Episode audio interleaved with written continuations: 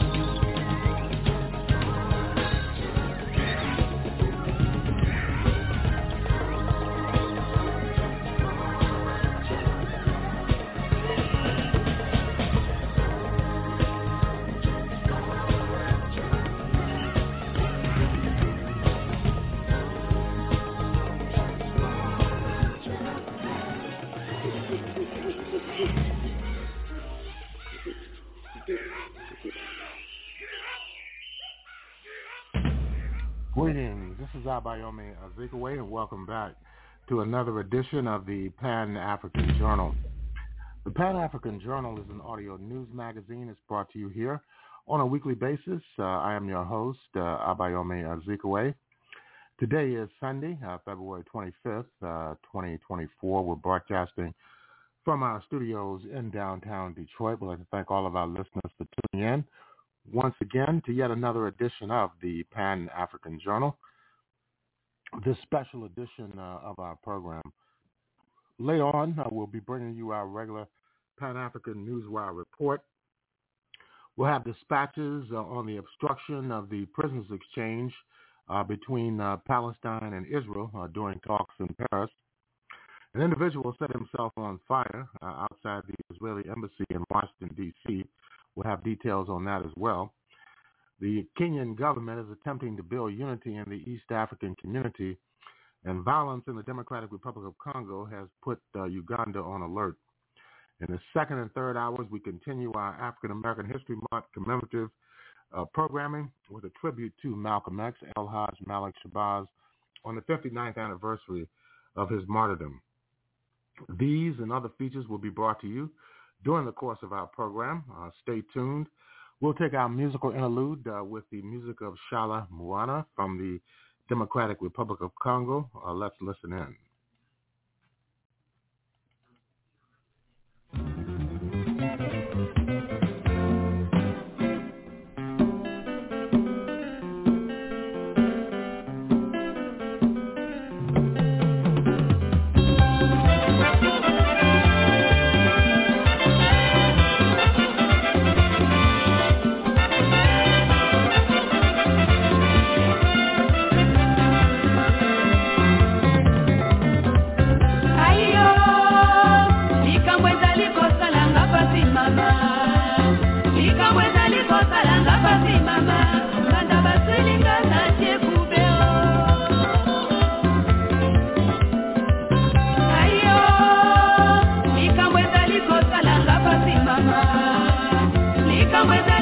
Barang barbasi mama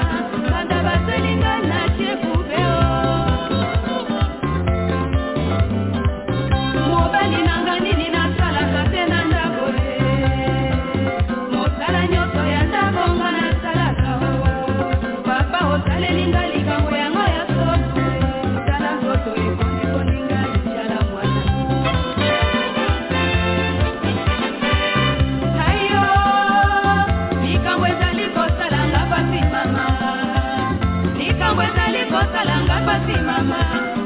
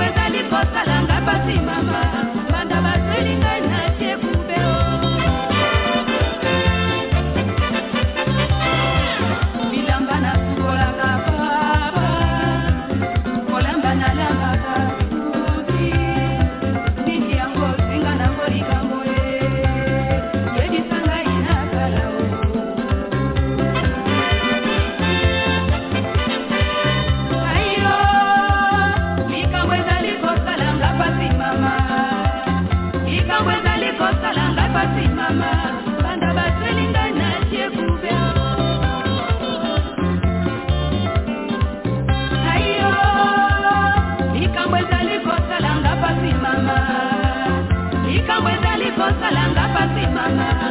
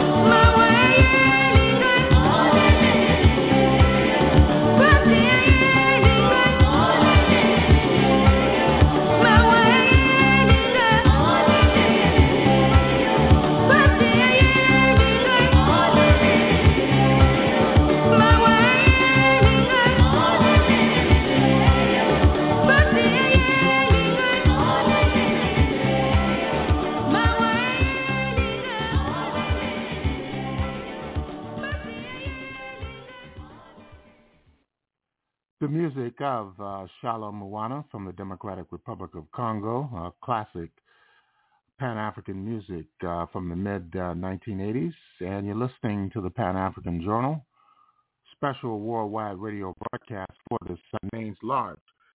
Israel obstructed reaching a final agreement to a ceasefire and prisoner exchange deal uh, during the latest talks in Paris.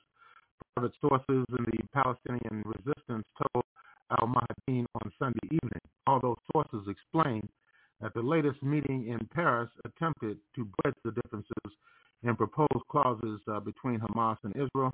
The meeting saw insufficient changes in the Israeli representatives' positions. In other news, um, a man is in critical condition after setting himself on fire outside the Israeli embassy in Washington, D.C.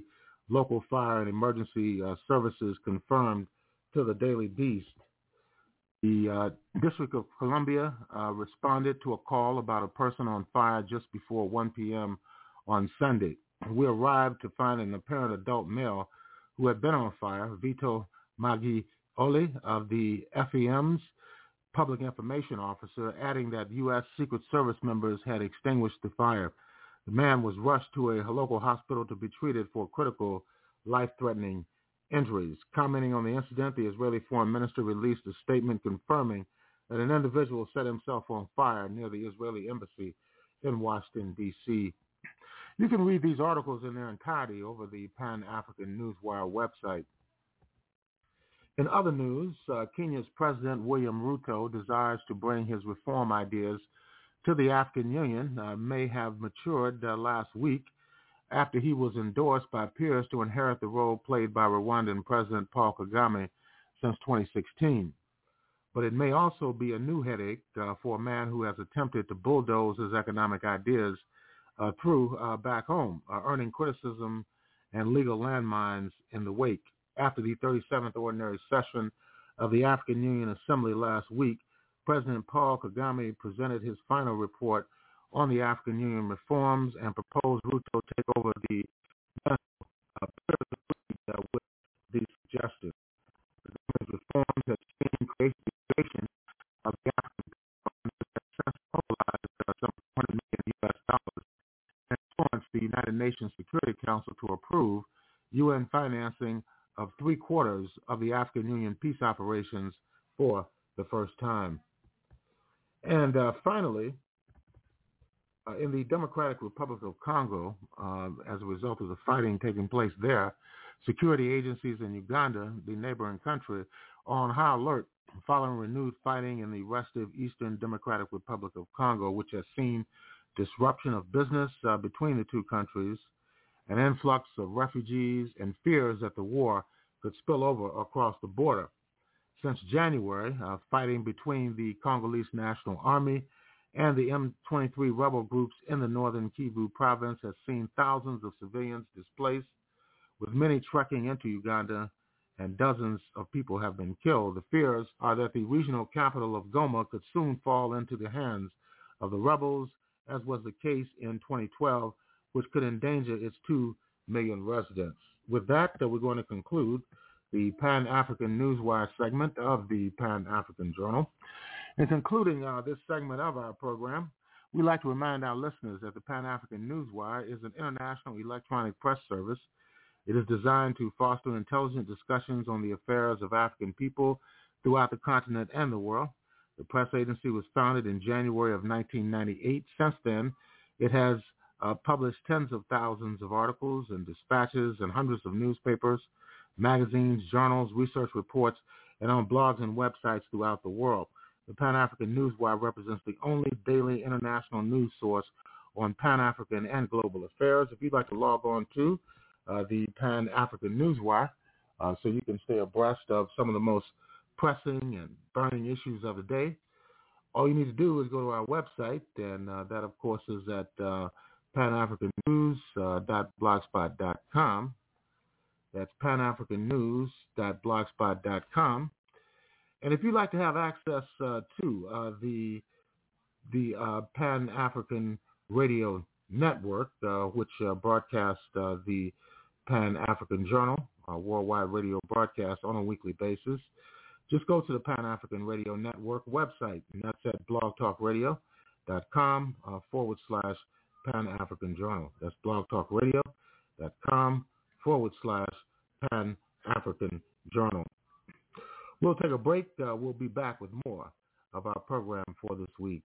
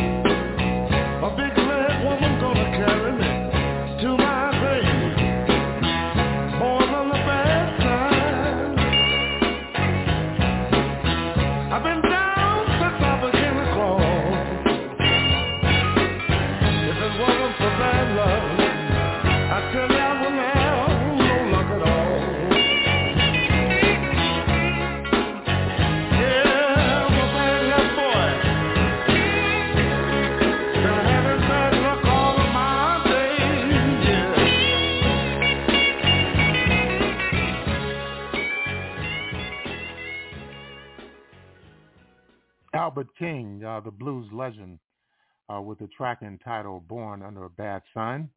You're listening to the Pan-African Journal, special worldwide radio broadcast uh, for this Sunday, February 25th, uh, 2024. We're broadcasting from our studios in downtown Detroit. We're going to return to our African American History Month programming. Uh, we're going to, of course, listen uh, to the last uh, radio uh, broadcast and interview uh, with Malcolm X. He was on a panel with Aubrey Barnette of Boston, Gordon Hall, a so-called expert on extremist organizations who in fact was actually a FBI and CIA operative, and Malcolm X being interviewed on Stan Bernard's Contact radio program over CBS, the local affiliate of uh, CBS Radio in New York City on February 18th, 1965. Let's listen uh, to uh, this report. What is a black Muslim besides a Negro? And what is the movement? Is it a bona fide religion or just a terror organization? Tonight on Stan Bernard Contact, we're going to have a look at the Muslims and the black nationalists in general. And my guest tonight, Malcolm X, once the number two man in the black Muslims, now broken with Elijah Muhammad. He says he's a marked man and that a number of attempts have been made on his life.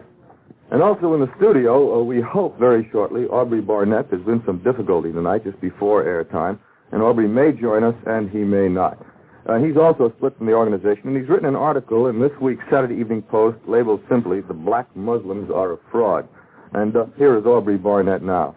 And my third guest tonight, Gordon Hall, an expert on extremist organizations. Aubrey Barnette, in your article, you call the black Muslims a fraud. Now, does this just apply to the mosque's methods of raising money or what? Do you think it's a religious fraud as well? I think the entire black Muslim movement is a fraud. And uh, Webster's dictionary defines a fraud as deceit, trickery, or a trick. The black Muslims have deceived the public. They've used trickery on trying to attract the Negroes and they have outright tricked the poor black Muslim members. That's why I say they are a fraud. Uh, now, okay, they've tricked him. Now, this is in terms of the religion itself as well as the money raising. Well, as far as the religion of, of Islam is concerned, I might say right here that any similarity between the black Muslims and the true religion of Islam is purely coincidental. Malcolm X, uh, I said at the outset that you were once the number two man. I think I can rightfully say that easily. You were certainly uh, as well known as, almost as well known, or as well known as Elijah Muhammad. Uh, but I never was the number two man. You never were the number two man. said I was the number two man, but there were others ahead of me. How do you feel about this comment from Aubrey Barnette? Well, what he's saying is true, especially about, the first, especially about the religion. The uh, religion of Islam itself is a religion that uh, is based upon brotherhood, and a religion in which the persons who believe in it in no way judge a man by the color of his skin. Uh, the yardstick of measurement in Islam is one's deeds, one's conscious behavior. And the uh, yardstick of measurement that was used by Elijah Muhammad was based upon the color of the skin. Malcolm, it wasn't too long ago that you were preaching uh, separation, black supremacy. You were, or, or separation at any rate, if not black supremacy. It sounded like black supremacy to a lot of people. How do you uh, equate that now with what you're saying today? There's not one person who is a Muslim who believes in Elijah Muhammad today who believes in him more strongly than I did. When I was with him, I believed in him 100%. And it was my strong belief in him that made me go along with everything he taught.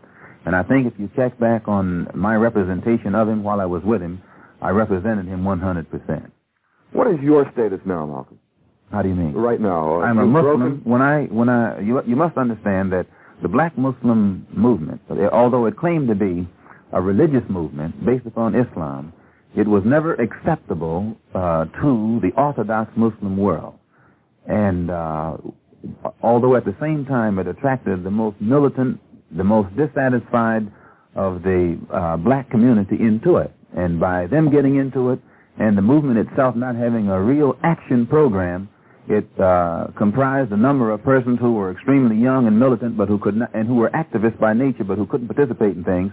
So the inactivity of the movement caused a great deal of dissatisfaction until finally dissension broke in in division, and those of us who left regrouped into a, a, a, a Muslim movement based upon Orthodox Islam. So now that you broke it away, Uh, let me ask you a, a question, uh, and this calls for numbers.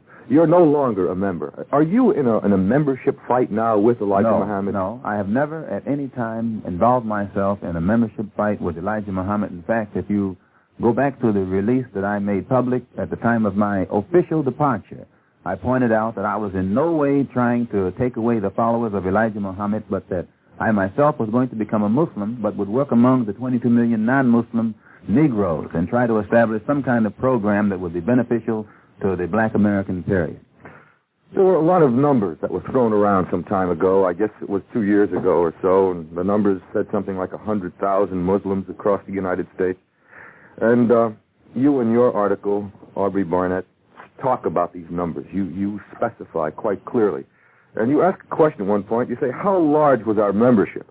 The most accurate estimate I ever heard of our strength in Boston came during a radio debate between Gordon Hall, a specialist on extremist organizations, and Malcolm X. And that radio debate took place on Bob Kennedy Contact in Boston. Our sister station, WBZ, uh, held that debate between you, Gordon, and, uh, and Malcolm X.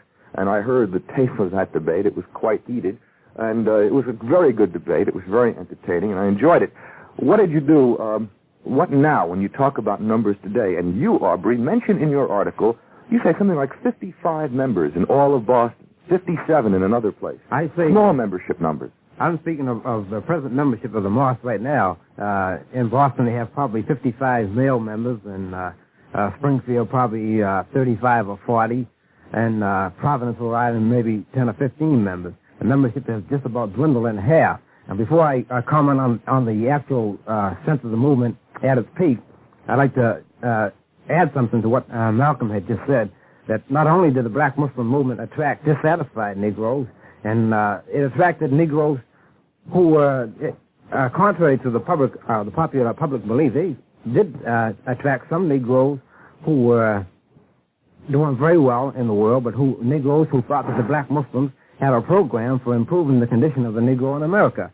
Uh, I was one of those Negroes. I was not very much dissatisfied uh, as an individual when I came to the Muslim movement, but I knew that there was a problem existing in the Negro community. I knew that uh, uh, many Negroes were suffering from discrimination. They were frustrated, and there were many problems that would be set in our communities. And I thought the Muslims, black Muslims, had a, a program for economic upliftment, a program of moral upliftment. I thought the, the Muslims had a program for combating juvenile delinquency. And you saw this as a myth now? I see it see as a myth now. I see. Gordon, uh, you you have been a, a, critic of all extremist organizations. Uh, you sort of pinpointed uh, the strength of the Muslim organization, and you say that the strength is basically a myth with these hundred thousand numbers. How did how did you arrive at your own figures?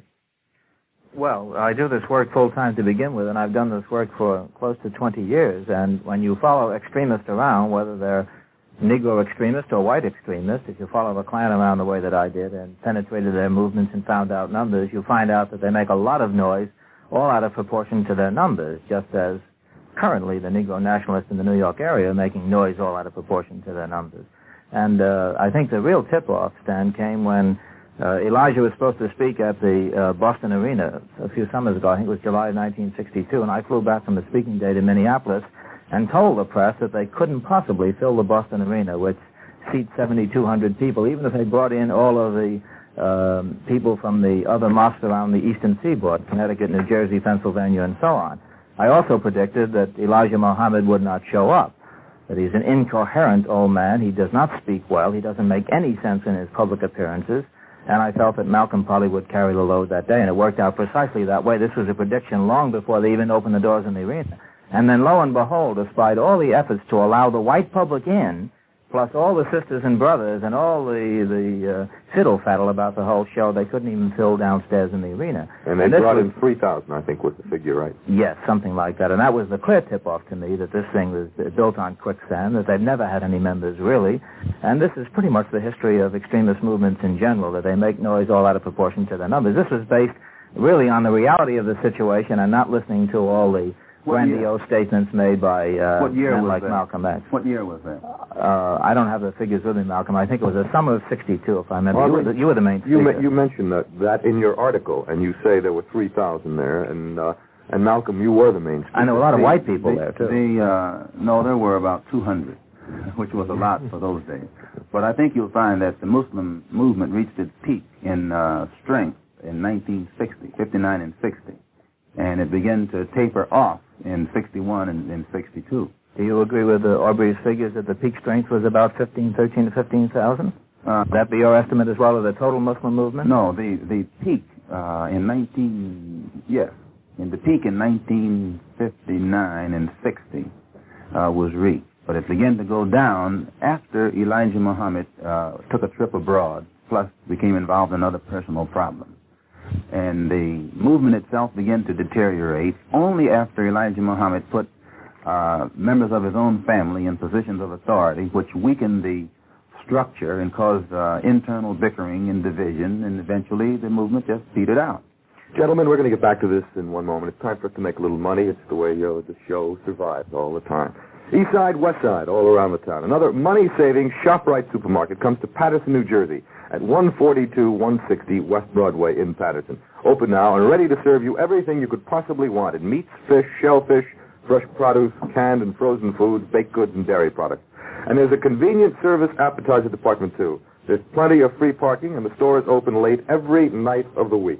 If you can't get to Paterson, get to the ShopRite supermarket nearest you and cash in on the carnival of grand opening celebration value. So why pay more? Shop ShopRite in Paterson, 142 160 West Broadway. The WINS contact number, Judson 2 6405. That's JU2 6405. You have a question tonight. Tonight is the night. Yes, sir. Just one more point, Stan. I think the whole um, point of this last discussion between uh, Aubrey and Malcolm and myself would be to uh, point out that the three of us agree that of a peak figure of, say, 15,000, regardless of the year, whether it was 1960 or 59, this is far below what the press had been estimating all over the country. And 15,000 Muslims uh, in any country are not very many Muslims when you figure that we have let's say, a, um, uh, a Negro population of close to 22 million. This is just a drop in the bucket. C. Eric Lincoln came up with a figure of 100,000. Because he doesn't study extremists. That's why he came up with no, that figure. I, I have to uh, contend with that, and I won't go. Uh, I won't go along with what you're saying. In what way? Malcolm, in what way? I C. Eric Lincoln is the person who was probably first in to mention a number in regards to black Muslims. But you will never find any figure given out at any time in any way, not by me, uh, concerning the numerical strength of the Muslims. I have never stated. My, my standing answer was that the best part of the tree is the root. And uh, I never defined the extent of the tree beyond that. Malcolm, I, I don't, I don't quite follow. The thing you have to consider, uh, Mr. Hall, is like when you say that when you study extremist groups, usually they're very small and don't have much of an impact upon the public or drawing among the public. Uh, whether you're in the north, south, east, or west here in the states, where the nationalists are concerned, usually nationalists have an anti-press, whereas the civil rights groups or the, the accepted civil rights groups, usually the press, the the city government, all of the uh, machinery that has to do with uh, public molding public opinion goes along with civil rights groups. And whenever they're giving something, they have everything going for them toward promoting what they're giving. But when it comes to the nationalists, usually you'll find that they have to almost fight their way into print in advance if they're going to give something. And despite that, uh, those obstacles and that uh, type of organized opposition, still you'll find the nationalist, nationalist groups, especially in the New York area, command a large following. I'll give you an example. This coming Sunday at 2 o'clock at the Audubon Ballroom, the Organization of Afro-American Unity, which I'm presently involved in, which is considered nationalist, are having a rally, and you are welcome to attend that. White, black, brown, red, yellow, green, or whatever else you have. And I think you'll find that despite the fact that we get no help whatsoever from the press, that we're able here in the New York area to attract larger crowds to our rallies than any other kind of rally that's given, and, they're, and they're, they are given the complete support of the press.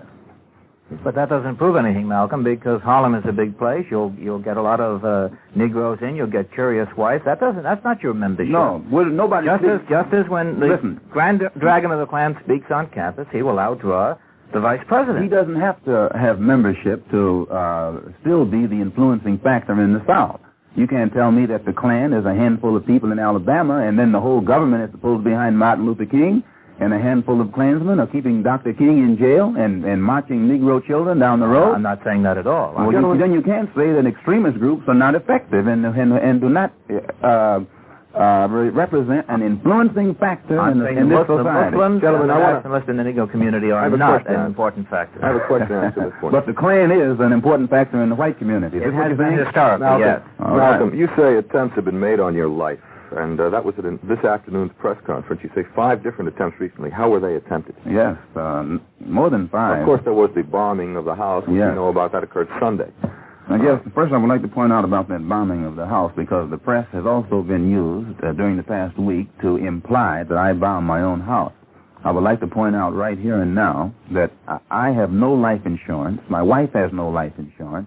I have four baby girls, none of whom have life insurance. We don't have health insurance. We don't have fire insurance. We have no kind of insurance whatsoever.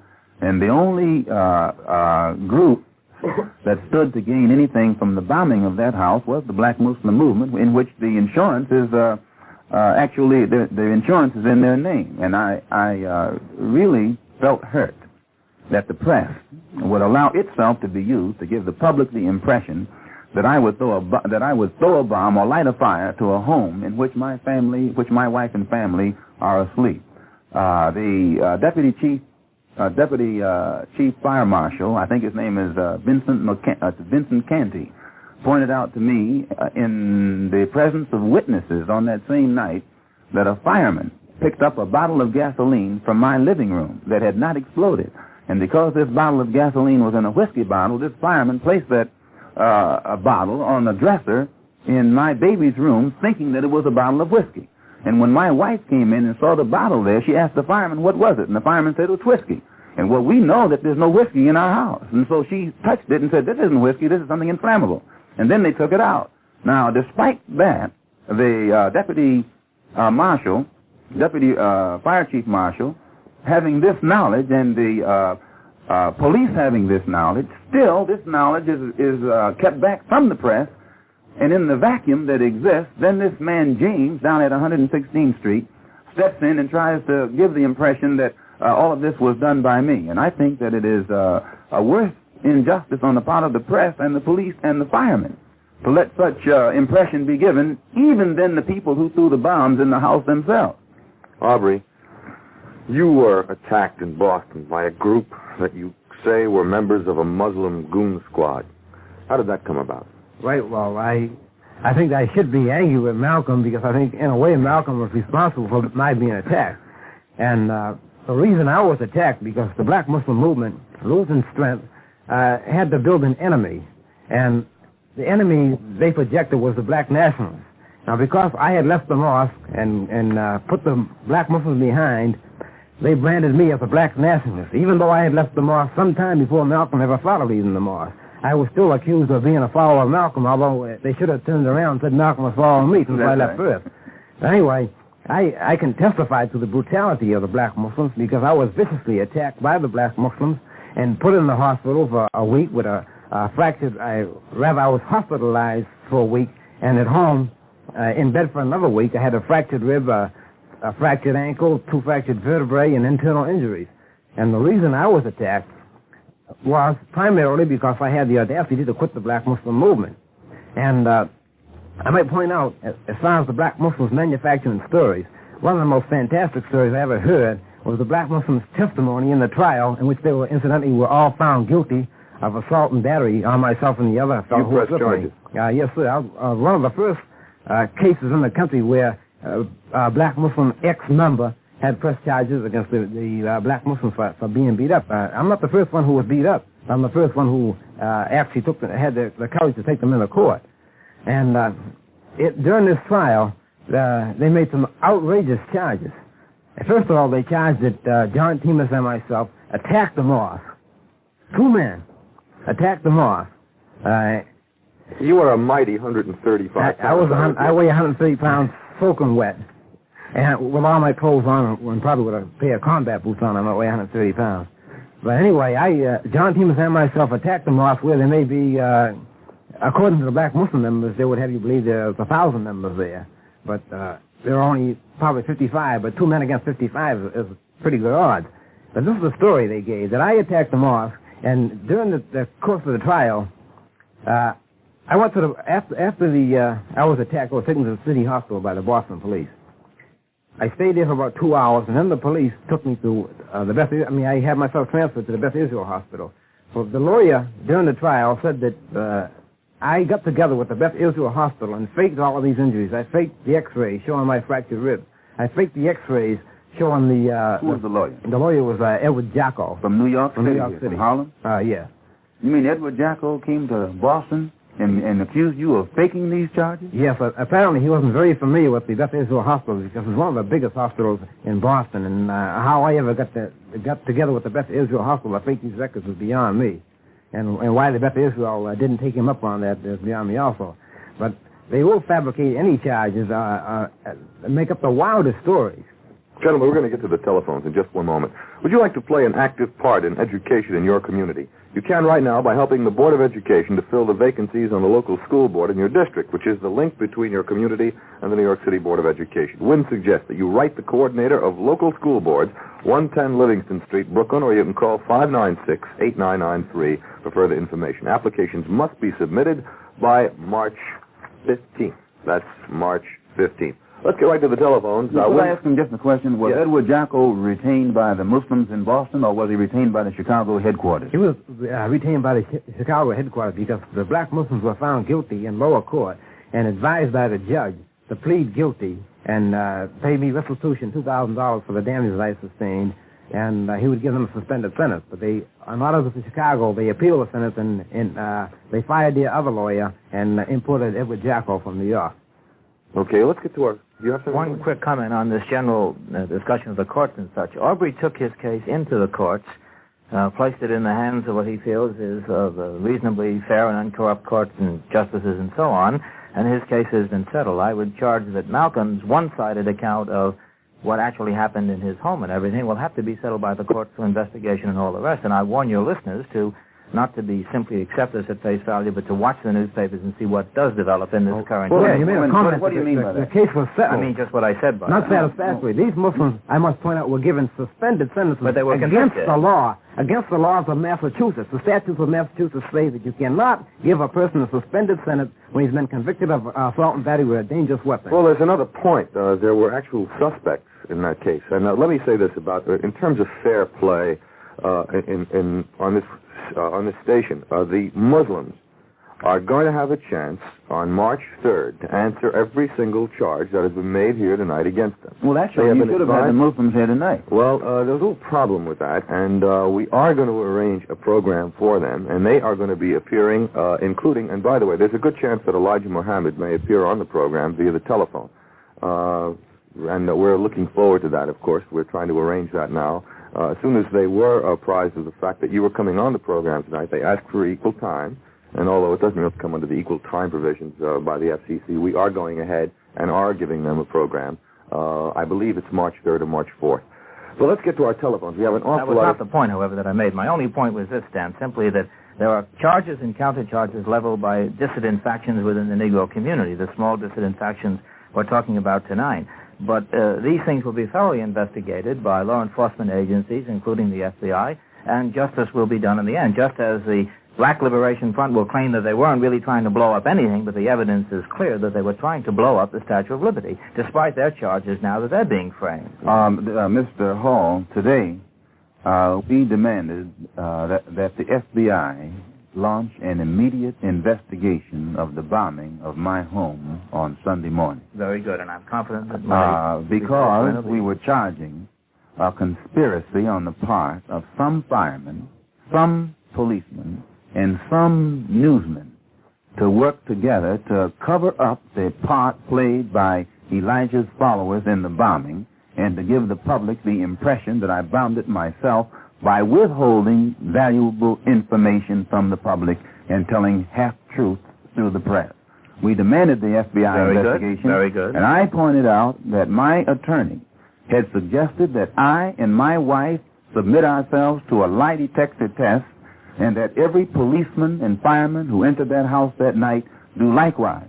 And we also suggest to uh, the minister of the local temple here who represents Elijah uh, that he too submit himself to a lie detector test, and Joseph, the fat one, submit himself to a lie detector test since he has implied that the bombing was done by people other than himself. So we're not in any way, sir, ducking away from any kind of investigation. We just demand Very that good. it be done by an impartial body and that it be done immediately. Very good. Gentlemen, let's do a station break right about now. This is yours truly, WINS, the Group W station, Westinghouse Broadcasting for New York. We're going to get back to things in just about 40 seconds. Hey,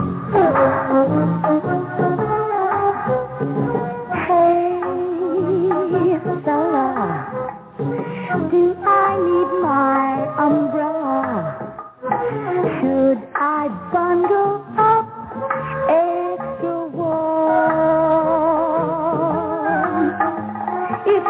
know, don't be slow. It's important to me what the weather really gonna be.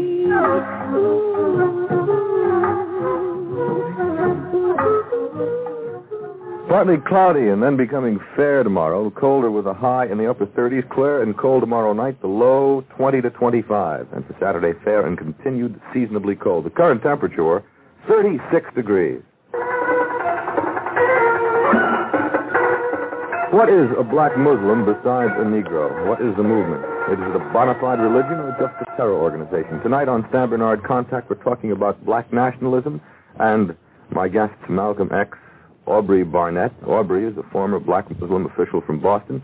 He's uh, split from the organization and has written an article in this week's Saturday Evening Post labeled simply, The Black Muslims Are a Fraud. And it's not a simple article at all. It runs about seven pages and it's absolutely fascinating. And my third guest tonight, Gordon Hall, an expert on extremist organizations.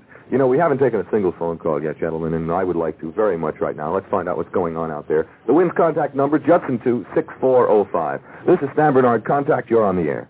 Yes, I'd like to say that uh, there's one thing about this business about Malcolm's home being bombed that really bothers me. Uh, the, he charges that the black Muslims did this. Now, there's one thing. They happen to own this home. It's not Malcolm's home. It's the black Muslims' home. Now, it seems very odd to me that the black Muslims would uh, want to destroy their own property. It would seem uh, more likely to me that Malcolm X would want to destroy the black Muslims' property. In other words, that he would try to uh, just throw a couple of uh, innocuous bombs in there that aren't going to hurt anybody. Uh, he knows they're not going to hurt anybody. They won't do too much damage. And he'll have a lot of publicity for himself. And then he can charge all he wants to, I'll take a lie detector test, because he knows that a lie detector test is not admissible into in court as evidence of anything. Malcolm, how do you answer that? I say this, that the black Muslim movement has never uh, had as their motive the acquiring of that home. The, the, possession of the home itself means nothing. Elijah Muhammad lives in a $150,000 house in Phoenix, Arizona. Uh, that house is worth less than $15,000. It's not the home itself, the material home itself, that is the object of the present uh, court battle. There's more to it than that. And anybody, uh, I should think people should question the deputy fire uh, marshal and the others who investigated the bombing out there that night and let them give their story as to whether or not I could have set those bombs. And this is why I say I charged a conspiracy on the part of some of the firemen and some of the police and some of the press to give the impression that I said it. Why would they side with the black Muslim organization against you, though, Malcolm? I don't understand that. Well, uh, Why you, not them? Why them, not answer you? your question this way. Uh, the press, whenever I mention that an attempt has been made on my life, they uh, print it in such a way that I am uh, implying that uh, an attempt has been made. The black Muslim movement tried to kill me in uh, Los Angeles airport two weeks ago while I was in in the uh, company of the Los Angeles police. The Los Angeles police stopped the TWA airlines from taking off. They slipped they slipped uh, airlines uh, flight from taking off. They slipped me uh, into a private room onto the plane through the basement uh, because of the presence of these persons in the airport who were completely heedless of the presence of the police. Now, this airliner was held up an hour and a half. Every passenger aboard it was taken off. His luggage was searched. I was kept on the plane. My luggage was, was searched. And then the uh, TW airline security agent flew to Chicago from Los Angeles with me. I was met at the airport in, in Chicago by the assistant uh, attorney general of the state of Illinois and at least 20 different detectives. I was held in their uh, custody for 24 hours. I appeared on the Kupcinet show. When I came out of the studio, officials of the black Muslim movement in Chicago even tried to attack the police to get at me. This was the, the Los Angeles incident was not reported in the press. The Chicago incident was not reported in the press. A couple days later, I appeared on uh, David Susskind's hotline uh, on a Tuesday night, February the 2nd.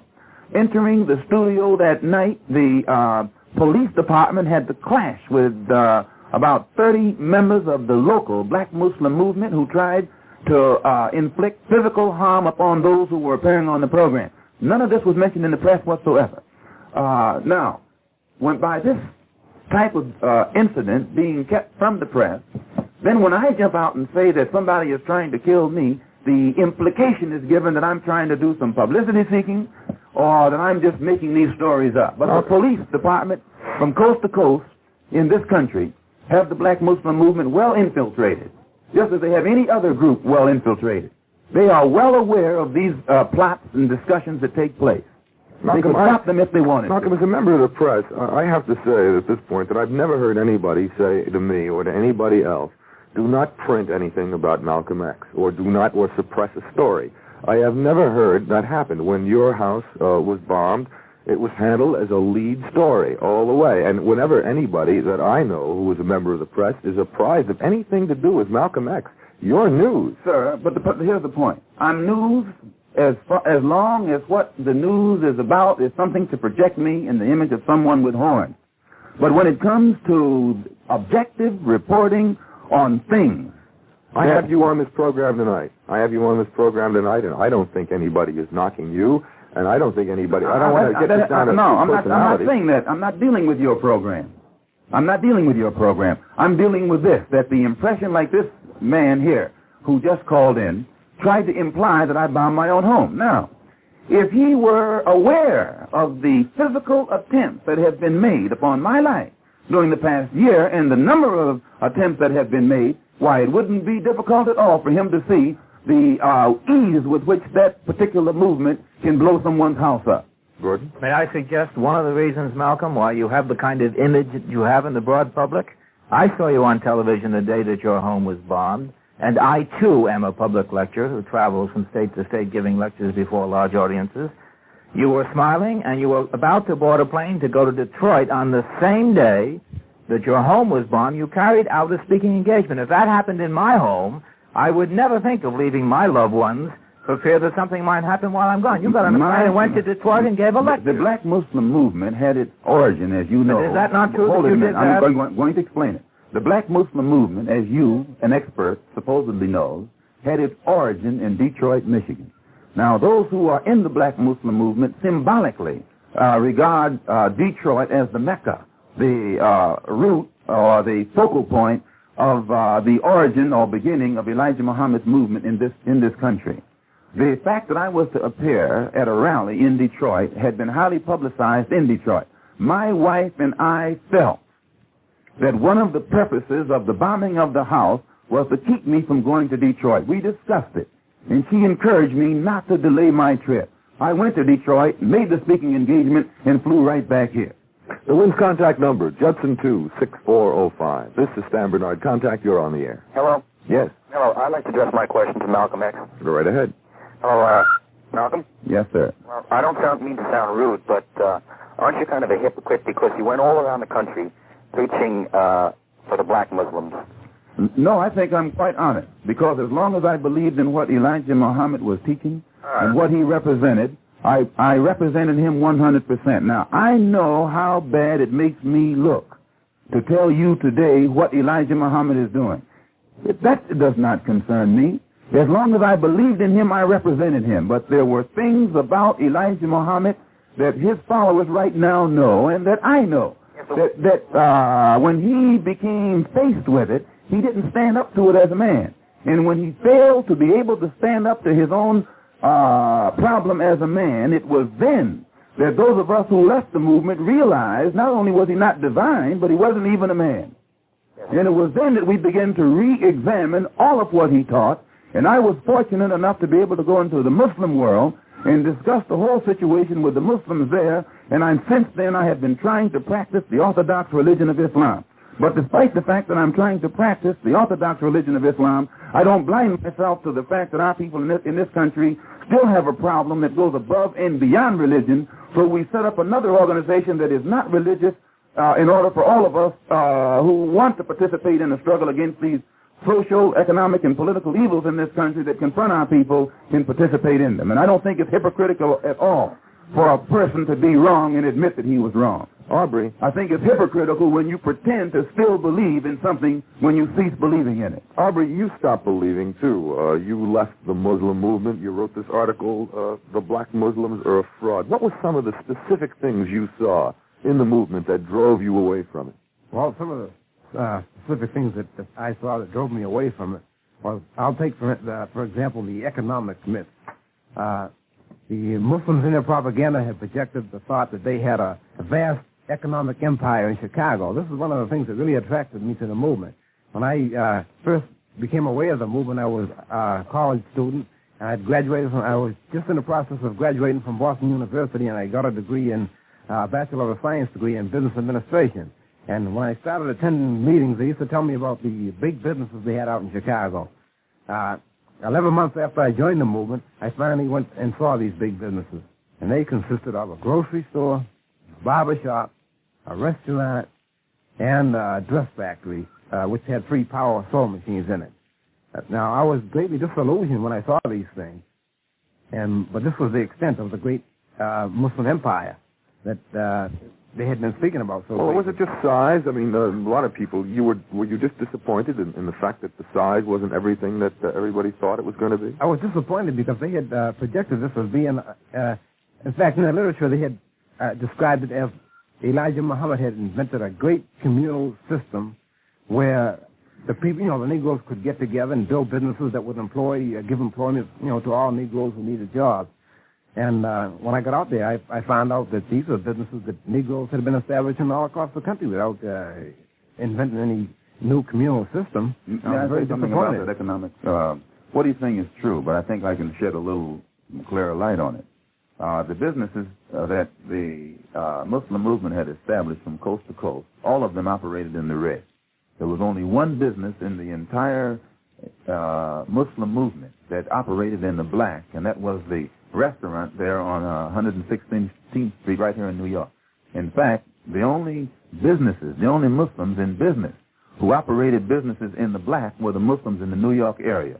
And one of the bones of contention that developed between the factions in the black Muslim movement was the jealousy that developed in Chicago toward the New York Muslims because they were more successful than the ones there in Chicago. There, there was another business, I think, that operated Which in the one? black, and that was the dress factory. Uh, and the reason that operated in the black was because they had a, a, a captive market. Uh, one of the things that the black Muslim members had to do was to buy these long robes for the women to wear. Now, although the Muslim women were encouraged to learn how to sew, they were also forbidden to sew their own garments. So they had to buy these garments from the dress factory in Chicago, which incidentally was owned, owned by the daughter of, of Elijah Muhammad, Ethel Sharrieff. So this was a very successful business. Since uh, in order to buy all these outfits, you had to spend $200 uh, to get the complete outfit. Gordon? A point of fact, I think that also should be mentioned in connection with the businesses, that most of the Muslim businesses stand around the country, those advertising in the paper and so on, uh, were not businesses established by men who joined the mosque and then became businessmen. They were businessmen who had established businesses who then joined the mosque, and the Muslims claim, claim these businesses as their own. Is that not true, Malcolm? In some, in part, I think there are instances where uh, one thing the uh, Muslim movement did do, uh, persons who never thought in terms of business, they would talk so much business, so much talk about business was uh, stressed that many who didn't have any business knowledge at all would become involved in a business venture, and then that venture would would fold, which actually was worse for the movement than it was good for the movement. And uh, but I want to point out that uh, the businesses in Chicago, as Elijah Muhammad has told me from his own mouth, were such a failure that he subsidized them himself. He used to run those businesses from money uh, with money out of his own pocket so that they would serve as a front. And uh, he always pointed out that the uh, none of his, especially his sons and those around him, had any business ability, and it developed within them a lot of envy and jealousy toward the New York Muslims because the successful, the most, the most successful businessmen among the Muslims were those right here in the New York area. I've got to earn a little money right now. Top quality sale at all Dan Supreme supermarkets. Save, save, save on the finest meat. You'll know the difference the minute you taste it. This week's Dan's is featuring Morrell's Pride Boneless, Skinless, Shankless, Fully Cooked Canned Ham, 5 pound size, 298. That's right, Morrell's Pride Boneless, Skinless, Shankless, Canned Ham, 5 pound size, for only 298. You'll find more total food savings each and every week at all Dan Supreme supermarkets. The WINS contact number, Judson 26405. This is Stan Bernard Contact. You're on the air. Go right ahead. You there?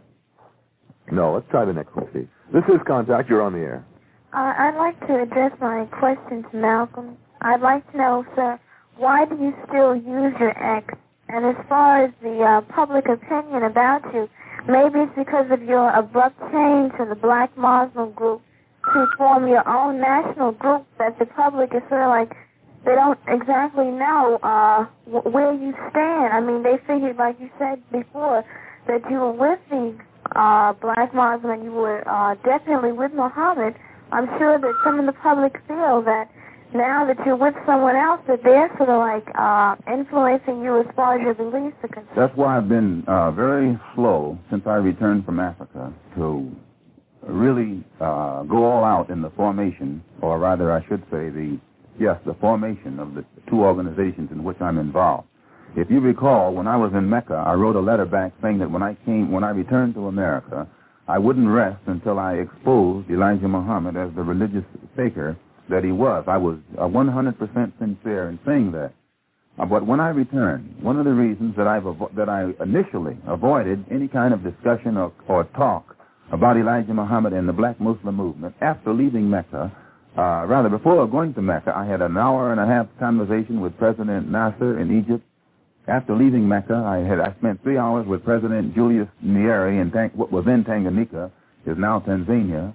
I spent uh, a couple of days with President Jomo Kenyatta and uh, uh, the Prime Minister Milton Obote of Uganda, and also President Azikiwe in uh, Nigeria, President Nkrumah in Ghana, President Sekou in uh, in Guinea, and I had an opportunity to discuss the problem of black people on the African continent, plus uh, the, the plight of our people in this country.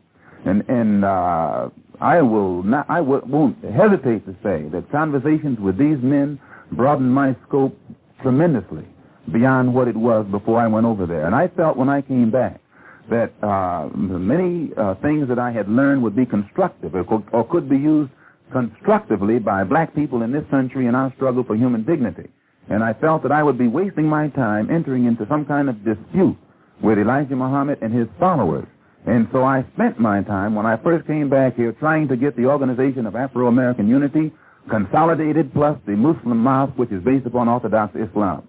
But the black Muslim movement was fearful that if I was ever left alone long enough to get my feet firmly planted on the ground and get our program out here in the public, that it would uh, be too much competition for what they had already projected or had in mind. Let me ask you this, Malcolm. Are, you at one time espoused complete separation of the, of the of the races. I must say this in what concerning what Elijah Muhammad say about, said about separation. He didn't espouse separation. What he said was this: that the government should, if the government can't give complete equality right now, then the government should permit black people to go back to Africa. He didn't never say back to Africa. Elijah Muhammad has never made one statement that's pro-African, and he has never in any of his speeches or written or oral said anything to his followers about Africa. What about a black he, state he, in the United States? he United was as anti-African as he was anti-white. Did you say a black state in the no, United so States? No, so what he said was we should go back to our own, and he, he phrased it like that because if he spelled it out, he would have to point to some geographic area, and he would have to have the consent of the people in that geographic a- area, which he knew he couldn't get. So he just kept it elusive and said, let's go back to our own. And if, if the government wouldn't let us go back to our own, then he said separation should set up right here. But at no time did he ever enter into any kind of activity or action that was designed to bring any of this into existence.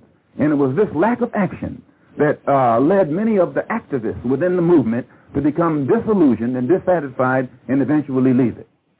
Let's go right back to the phone. So WINS contact number, Judson 26405. This is Stan Bernard. Contact, you're on the air. Uh, I'd like to direct my question to Malcolm. Yes? Uh, I've traced the uh, Muslim history. I'm a student in college right now. I've done some research on this, and uh, I've heard a lot about the FOI, the secret police, and I've tried to dig up some information on it, but everywhere the information has eluded me. I wonder if Malcolm could fill me in on some of the details of the FOI. Well, in this uh, article by Aubrey in this week's Saturday Evening Post, he point, points out, I think it's pointed out beautifully for the first time, too, that the FOI was not a special group among the Muslims, but every Muslim male, when he became a registered follower of Elijah Muhammad, uh, was an FOI. And, uh, but the press got the impression that it was a special or select group uh, within the Muslims that constituted the FOI. Bill, there's your answer. And, and I might even point out, too, that uh, if you go back and examine the Muslim philosophy and its general overall temperament up until 1960, you'll find that it was a, a group of people who tried to practice religion. I don't think that the real rot set in until after 1960. This is why I was pointing out to Mr. Hall that it began to deteriorate and decline after 1960. What were some of the rules, Aubrey, that you had a, you came in contact with? Uh, you used to read uh, the charges, uh, according to your article, against people who were brought up by charges in your mosque. You go back and examine the Muslim philosophy and its general overall temperament up until 1960, you'll find that it was a group of people who tried to practice religion. I don't think that the real rot set in until after 1960. This is why I was pointing out to Mr. Hall that it began to deteriorate and decline after 1960. What were some of the rules, Aubrey, that you had a you came in contact with? Uh, you used to read uh, the charges, uh, according to your article, against people who were brought up by charges in your mosque. What kind of rules were they that were broken? Well, uh, the black Muslims have their own rules and regulations that each member must follow. Uh, they have such strict rules as you can't go to the theater, you couldn't go to a sporting event, uh, you couldn't uh, attend a Christian funeral or even a Christian wedding, even if it was a relative of yours. Now, there's a very specific reason they do this. Uh, there are two reasons. One reason is because it costs money to do these things, and the other thing, other reason is they're teaching total dissatisfaction with the present society. So that if you can do anything to gain any satisfaction whatsoever from today's society, then you're going, uh, you're contradicting what they are teaching. So a member would be punished. Uh, he could be put out of the mosque or punished in other ways for going to a theater. Gordon, and for adultery or fornication, uh, if a Muslim man or woman had anything to do whatsoever uh, with any uh, man or woman to whom he or she was not married, uh, that person would be given from one to five years out of the society. That is, they would be brought in front of the Muslim body and totally humiliated, uh, uh, which is a, uh, uh, the worst form of psychological treatment that you can receive. Then they would be isolated uh, into a category where they would have no intercourse whatsoever with the Muslim community for a solid year, and if they came back on probation, they'd be on probation for four, for four years. Now, in 1954, a young girl who was a secretary in Chicago uh, became pregnant, and she was brought in front of the Muslim community. She was humiliated. She was isolated by the judge, who was Elijah Muhammad. And uh, everyone took it for granted that the father of her child was a non-Muslim uh, because the uh, other uh, half was never brought to trial. In 1956, it happened to another young secretary in Chicago. In 1960, it happened to four more young secretaries in Chicago. And everyone at each time took it for granted that this was, uh, that the father of these uh, uh, offspring was a non-Muslim. I know the charge you're going to make. I'm not going to make any charge because I, I know what your libel laws are. I wouldn't say that, but here's what I'm pointing out. Anytime you find uh, a judge who will sit on a bench and a young girl will come before him, and that young girl will be charged with adultery, and he will humiliate her, almost uh, castigate her, and then sentence her into oblivion, solely to keep the court from knowing that he himself is the father of her children. That judge is not only fit to be a judge, but he's not even a man, because he doesn't even accept the fatherhood of the children which he has to, which he is responsible for having brought into this world. And this type of uh, rot is what caused the moral deterioration within the black Muslim movement today. Formerly, if you notice, no matter what kind of criticism you had of the Muslims, they were disciplined morally. They, they didn't drink, they didn't smoke, they tried to show respect for people, uh, and uh, there was that uh, force within it which was a spiritual force that made the rank and file one who believed in it capable of abstaining from many of the moral uh, weaknesses. But after the real faith, the spirit, the religious side, or the real spiritual power began to fade from the uh, black Muslim movement, the power that used to enable the brothers and sisters to uh, let their higher tendencies dominate rather than their lower tendencies, it was switched around. So that today, the reason you have so much incident of Muslim attacking Muslim is because the spiritual force that used to exist in the movement among the rank and file uh, is gone. So now you have an organized group of people who do not have the moral strength to rise above or contain themselves from falling victim to their own low desires. Gordon? Uh, this is, this is, you know, I wish we had time. This is such a bundle of contradictions. All these words. Malcolm is the greatest one in the world for eating up the clock. He does it every time that I sit across the table from him. Now, he said at the outset that Aubrey X's piece, or Aubrey Barnette's piece, is a wonderful piece. And Aubrey says that the religious emphasis in the Muslim movement was a total fraud from start to finish. And no, now we're getting the story about this great uplift and the deterioration. No, no, no, no. The religious uh, uh, uh, ingredient in the black Muslim movement was a fraud in the sense that it identified itself as an Islamic movement, as an Islamic, uh, of, of being of an Islamic nature. It was a fraud in that that it had it was diametrically opposed to Islam. It was uh, Elijah Muhammad himself is anti-Arab. He's more anti-Arab than probably the Israelis are. Now, when I say about the religion, the religion, sir, is belief in something.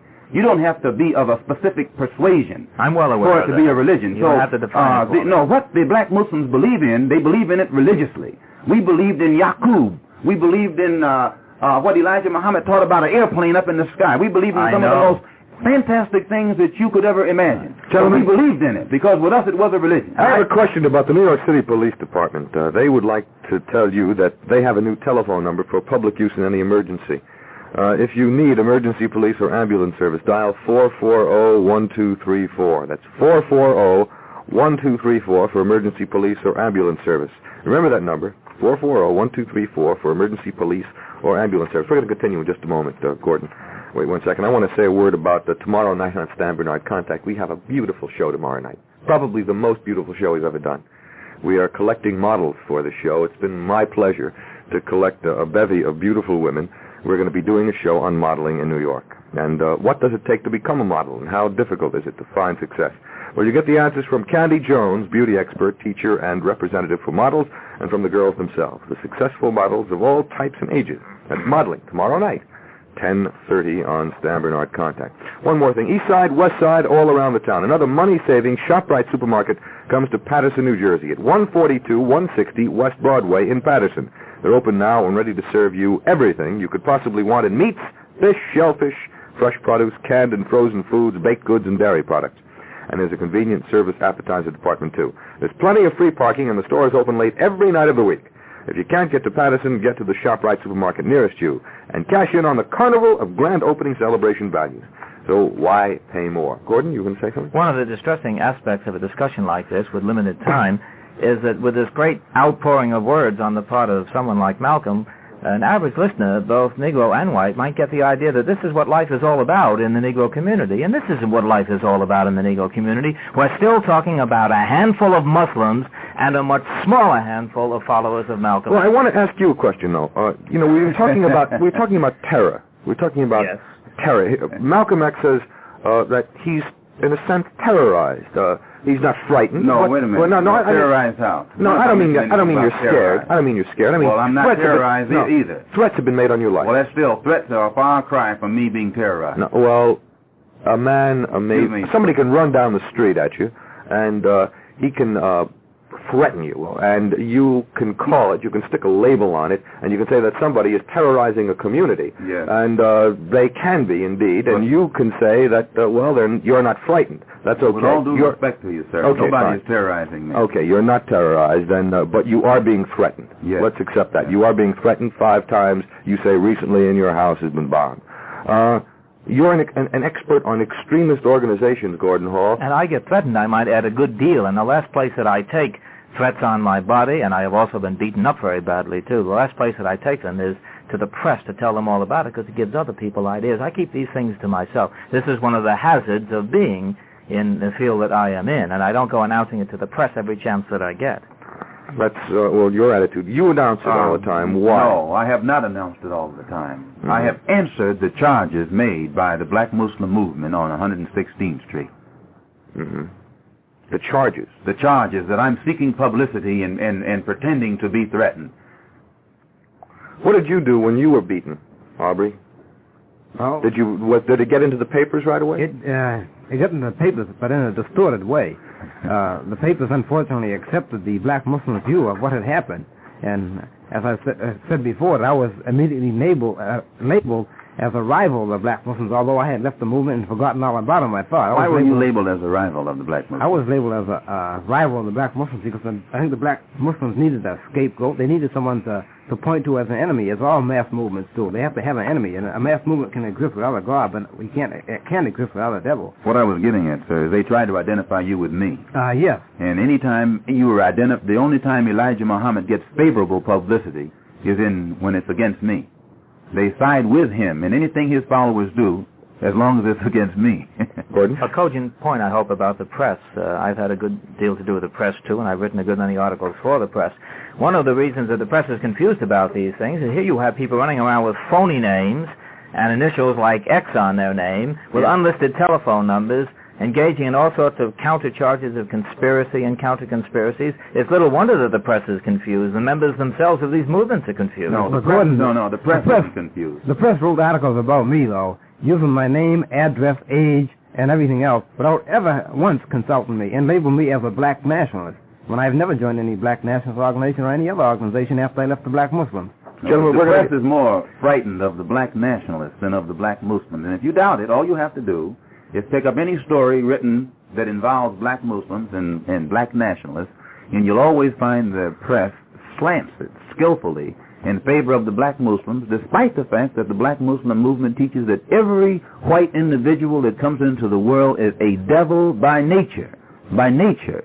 And the black nationalists don't do that. The black nationalists judge people by their uh, behavior, by their deeds, not by their color. But still, the press knows that the black Muslim movement is a hybrid, a hybrid, political and religious hybrid that will never do anything against the Ku Klux Klan or against the organized white elements in this society that are brutalizing black people. But that same black Muslim movement will give the order for black people within it to murder and cripple uh, uh, other black people in the community. The black Muslim movement has never at any time been involved in any kind of strike against the Ku Klux Klan or the Citizens Council, even in the South or the North. But they, they give the orders to fight each other. When a brother was killed in Los Angeles, no order was given. In fact, the brothers who wanted to go into action were restrained. Many of them right here in New York by little fat Joseph was were restrained. But that same Joseph gives his crew orders to go out and cripple other black persons who have left the movement through dissatisfaction over what they've learned. This is yours truly, WINS, the Group W station, Westinghouse Broadcasting for New York. We're going to get back to the subject in just about a minute and a half. It's 36 degrees in New York under cloudy skies. This is Stan Bernard with the WINS 1130 report. 24 persons, most of them youngsters, were arrested today in the second day of rioting in Brooklyn over alleged school segregation. Some 300 Negro teenagers and youths ran wild through downtown Brooklyn, battling police, smashing windows, and terrorizing pedestrians. Board of Education President James Donovan warns that leaders of the school boycotts which led to the riots would be arrested, along with any children who did not attend classes. Donovan called the boycott leaders Pied Pipers who were seeking personal publicity. Severe weather is hampering efforts to help more than 100 men at a mine in British Columbia sealed off by snow and ice. 17 men were rescued, but as many as 23 others may still be buried. The body of explorer James Mitchell was buried under tons of rock and dirt that caved in in attempts to bring out the 23-year-old explorer at Dolgeville, New York. Mitchell was trapped Saturday, and efforts to save him were futile. In sports, NFL owners meeting in Palm Desert, California have approved a 40-man player limit and for the first time in history recognized the so-called taxi squad. In the NBA, Boston 119, St. Louis 109. After three quarters, Los Angeles 90, Philadelphia 82. In college basketball, Drake 72, Bradley 57, NYU 78, Georgetown 73, Manhattan 80, Temple 65, and Holy Cross 100, Massachusetts 84. The WINS weather word, partly cloudy, then becoming fair tomorrow, colder with the high in the upper 30s, clear and cold tomorrow night, the low 20 to 25. And for Saturday, fair and continued seasonably cold. The current temperature, 36 degrees. And that's the WINS 1130 report, Stan Bernard reporting. What is a black Muslim besides a Negro? And what is the movement? Is it a bona fide religion or just a terror organization? Tonight on Stan Bernard Contact, we're discussing black nationalism and the black Muslim movement. And my guests tonight, Malcolm X, also in the studio, Aubrey Barnette, a former black Muslim official from Boston. He's also split with the organization. And my third guest, Gordon Hall, an expert on extremist organizations. I think we ought to go right back to the telephone and uh, see what's doing out there because we haven't taken very many phone calls. I have to apologize. We've really been very uh, wordy in the studio tonight and battling it out in here. This is Contact. You're on the air. Hello, may I speak with Mr. X? Yes. Mr. X? Yes? Oh, it's just so wonderful to hear you. I've attended several of your meetings, and if prayer will save you and your family, there will never be any harm to you. Thank you. And I admire you for what you've done for these little black children. You'll be surprised. They are glad to be blacked out. Thank you. So God bless you. Whatever God it may be, any supreme being, protect you and your family. Thank, Thank you. for your call. All right. This is Contact. You're on the air. Yes, I'd like to uh, address a question to Malcolm. I'd like to ask him why, after his suspension, then his decision to leave the Muslim movement, then he decided to tell all. Why did he not tell his people about the children, the misappropriation of funds? So what purpose is it going to serve now? And Uh, secondly, why does he think someone wants to take his life? What purpose is it going to serve? Uh, this is a very good question. When I, uh, first, the black Muslim, one thing that the black Muslim movement did, positive, uh, here in this country, the militancy that it projected uh, made the black people in this country more militant than they had ever been. The whole civil rights struggle was affected by the general posture uh, reflected or projected by the black Muslim movement. When I first came into the knowledge of the crisis within Elijah Muhammad's family in Chicago and what it would mean to the black Muslim movement if it were out, I chose myself to remain silent because I not to save Elijah Muhammad, but I felt I was uh, afraid of the psychological harm it would do his followers, plus the effect it would have on the struggle uh, that black people in, are waging in this country, period. When I first left the movement, I left and took the full blame. I even made uh, it appear that I was leaving. I never left the black Muslim movement. I was put out.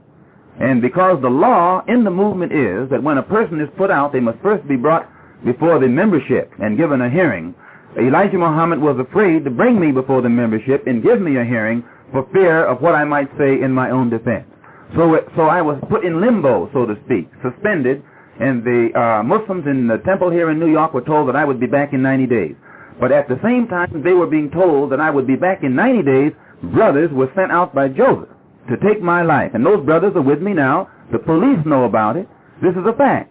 And uh, uh, it was only after it, in, it was only after I was out of the movement, and then Elijah Muhammad began to use the every pulpit in every temple in the nation to blaspheme against me, plus Muhammad Speaks newspaper, to poison the minds of his followers into thinking that I had actually committed some kind of treacherous deed against him, that I felt it necessary for me to tell his followers the real reason for which I came out of the movement. And I've been doing that ever since. Gordon, uh, you're a professional observer of, of, of extremist organizations, and you classify the black nationalists and, of course, the Muslims as extremist organizations. How do you uh, appraise uh, this this political warfare that's going on in the black nationalist organization? Well, to be perfectly frank with you, and I do believe in speaking frankly, I think at the moment uh, the Muslims are a dying uh, organization. They're on the way out. Uh, they've made no impact in the in the Negro community nationally at any point, and even less so now. Malcolm has no place to go, which is why he's floundering so badly.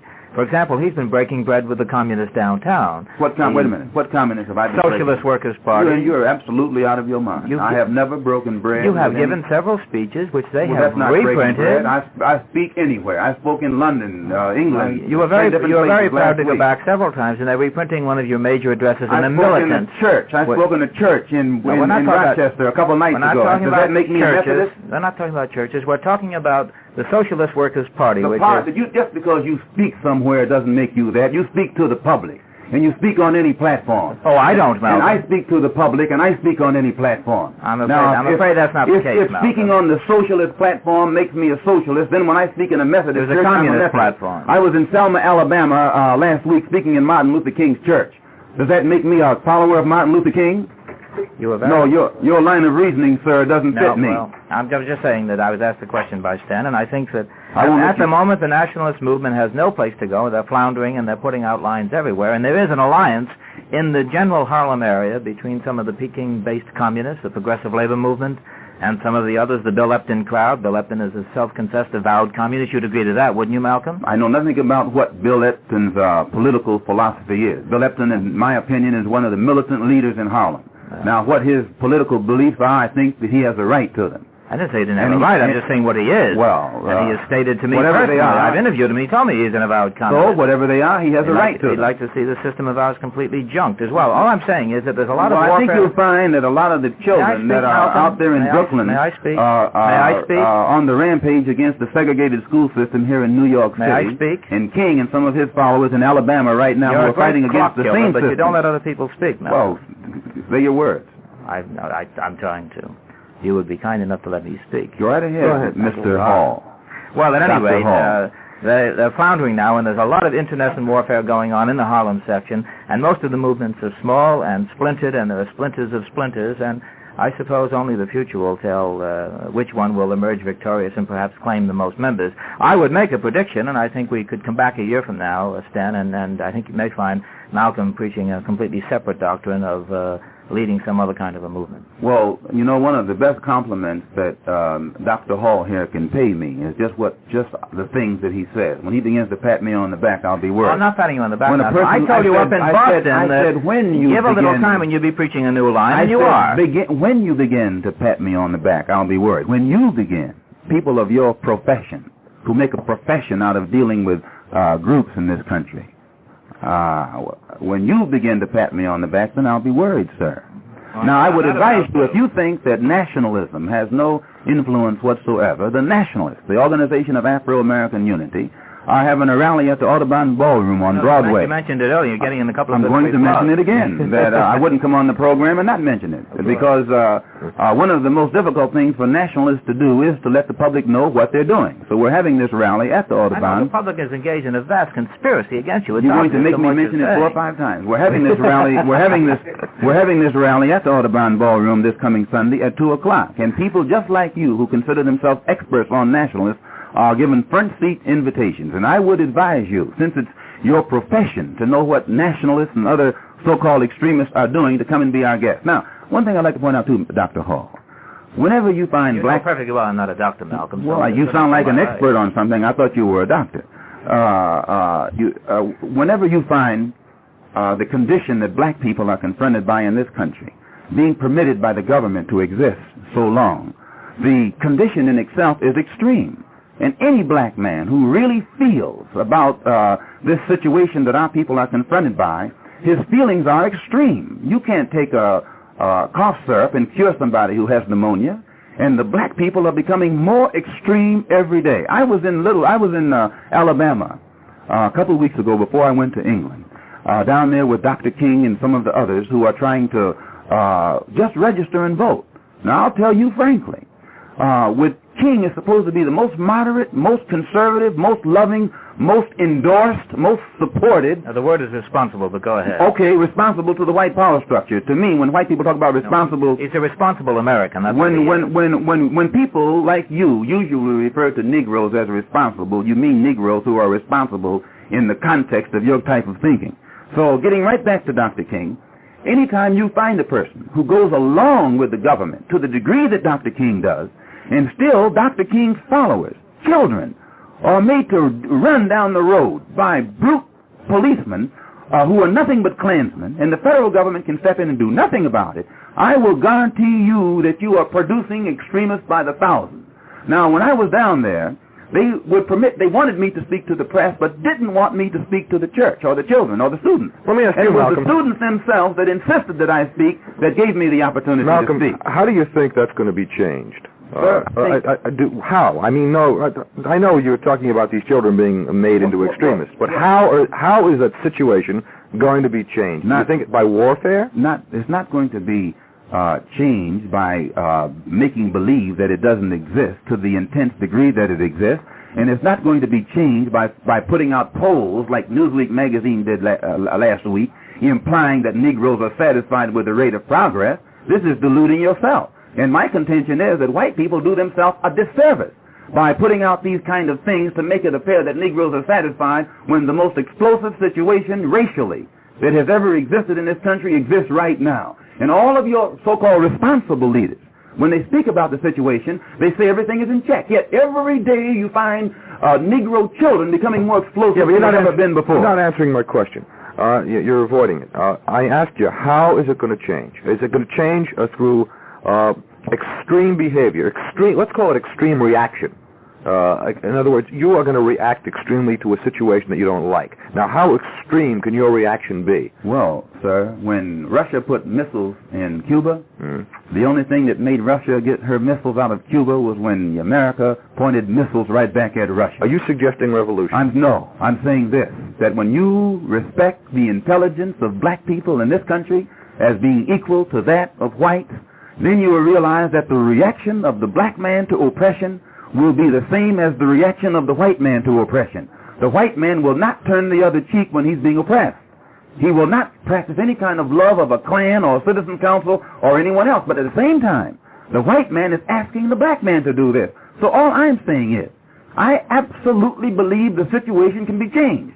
But I don't think it can be changed by white people taking a, a hypocritical approach, pretending that it is not as bad as it is, and by black leaders, so-called responsible leaders, taking a hypocritical approach, trying to make white people think that black people are patient and long-suffering and are willing to sit around here a long time or a great deal of time longer until the problem is, is, is, is made better. Let's go back to the phone. The WINS contact number, idea. Judson 26405. This is Contact. You're on the air.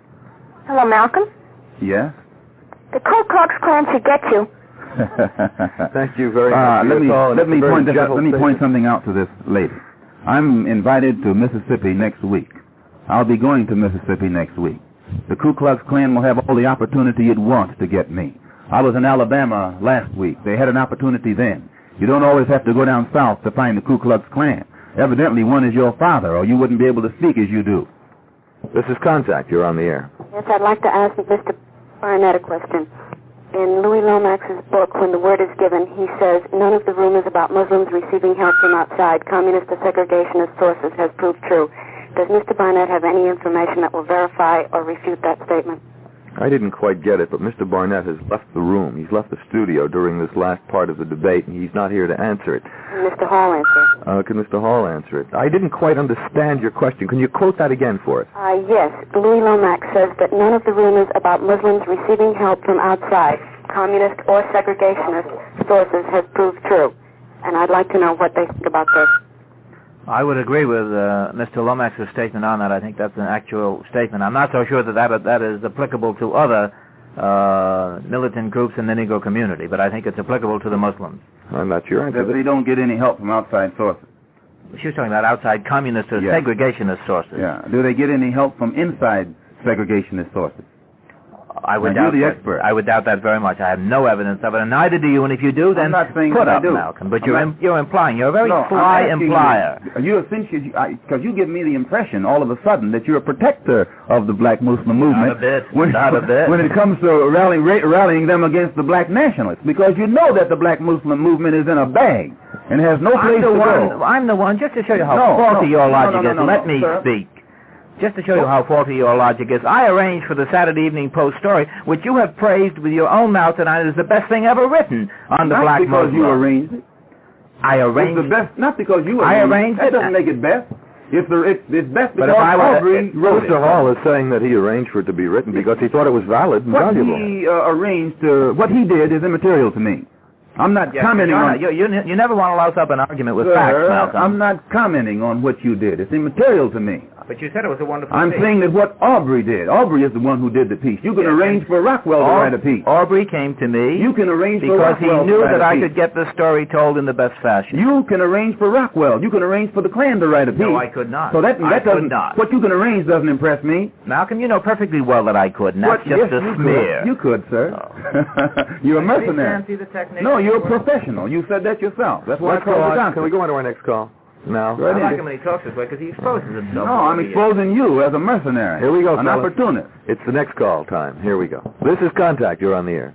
Uh, I'd like to direct a question to Malcolm X. Go ahead. Uh, I've heard him on a newsreel say that Charlie's enemies are his enemies, and uh, this was supposed to refer to the white man as Charlie. Charlie is the Ku Klux Klan and the White Citizens Council. Right. And, and white people who practice discrimination and segregation against black people. Right. But I'd like to ask you um, something about what you mentioned about aid from Red China. I've never mentioned anything about aid from Red China. All right. Ask Dr. Hall. He's an expert. I think he'll even have to agree to that. I ask you if um, if the aid to fight Charlie came from the Red Chinese, would you accept it? And you said from anybody. Well, that doesn't specify Red China. When you, I said this, that when you're in the uh, den of a wolf, and a fox comes along and asks you for help or offers to help you, you'll accept help from any source available against that wolf. Right. Yeah, but uh, they asked This you, doesn't mean that you love foxes. did they to specify? It doesn't mean that you love foxes. Did they specify when they asked you the question whether it was whether I don't would think they accept said the Chinese, communist China. They did. If I, if I recall, and I could be wrong, but I, but if I recall, I don't think they said uh, specified communist China. But although, although, let me say this about communist China: China is a nation of 700 million people. Physically, they exist. Physically, they exist. I don't go along with the American uh, uh, reaction of pretending that 700 million Chinese don't exist. When I was in China, Africa during the summer, everywhere I looked, I saw Chinese. It's only when I get back to America that I don't that I don't see any Chinese. I just don't think it's mature to pretend that 700 million people don't exist. That doesn't happen to be U.S. policy to pretend that they don't exist. Now, can you just say things that aren't so? No, well, I mean... The United States is well aware of Red China. she certainly is. They just detonated some nuclear bombs over there. They- they- they Plus, her forces have the United States soldiers tied down in uh, in Saigon. She'd have to be well aware. She has half of your forces tied up. Well, Well, you'd be crazy not to be aware of her existence. North But at the same time, it's trying to give the public impression over here, the people, the, uh, the impression over here that they don't exist. You're just saying that. That's not They're- the case at all. They're human beings, the same as you and I are. So you, you of course, espouse recognition of Red China and admission to the United Nations. Many of your senators in Washington, D.C. espouse the same thing. I think most intelligent, progressive up people who are up to date in their thinking have uh, finally reached uh, intellectual and political maturity to the point where they feel that when you got a, that many people on this earth, you better recognize them and deal with them as human beings, and then they will deal with you as human beings.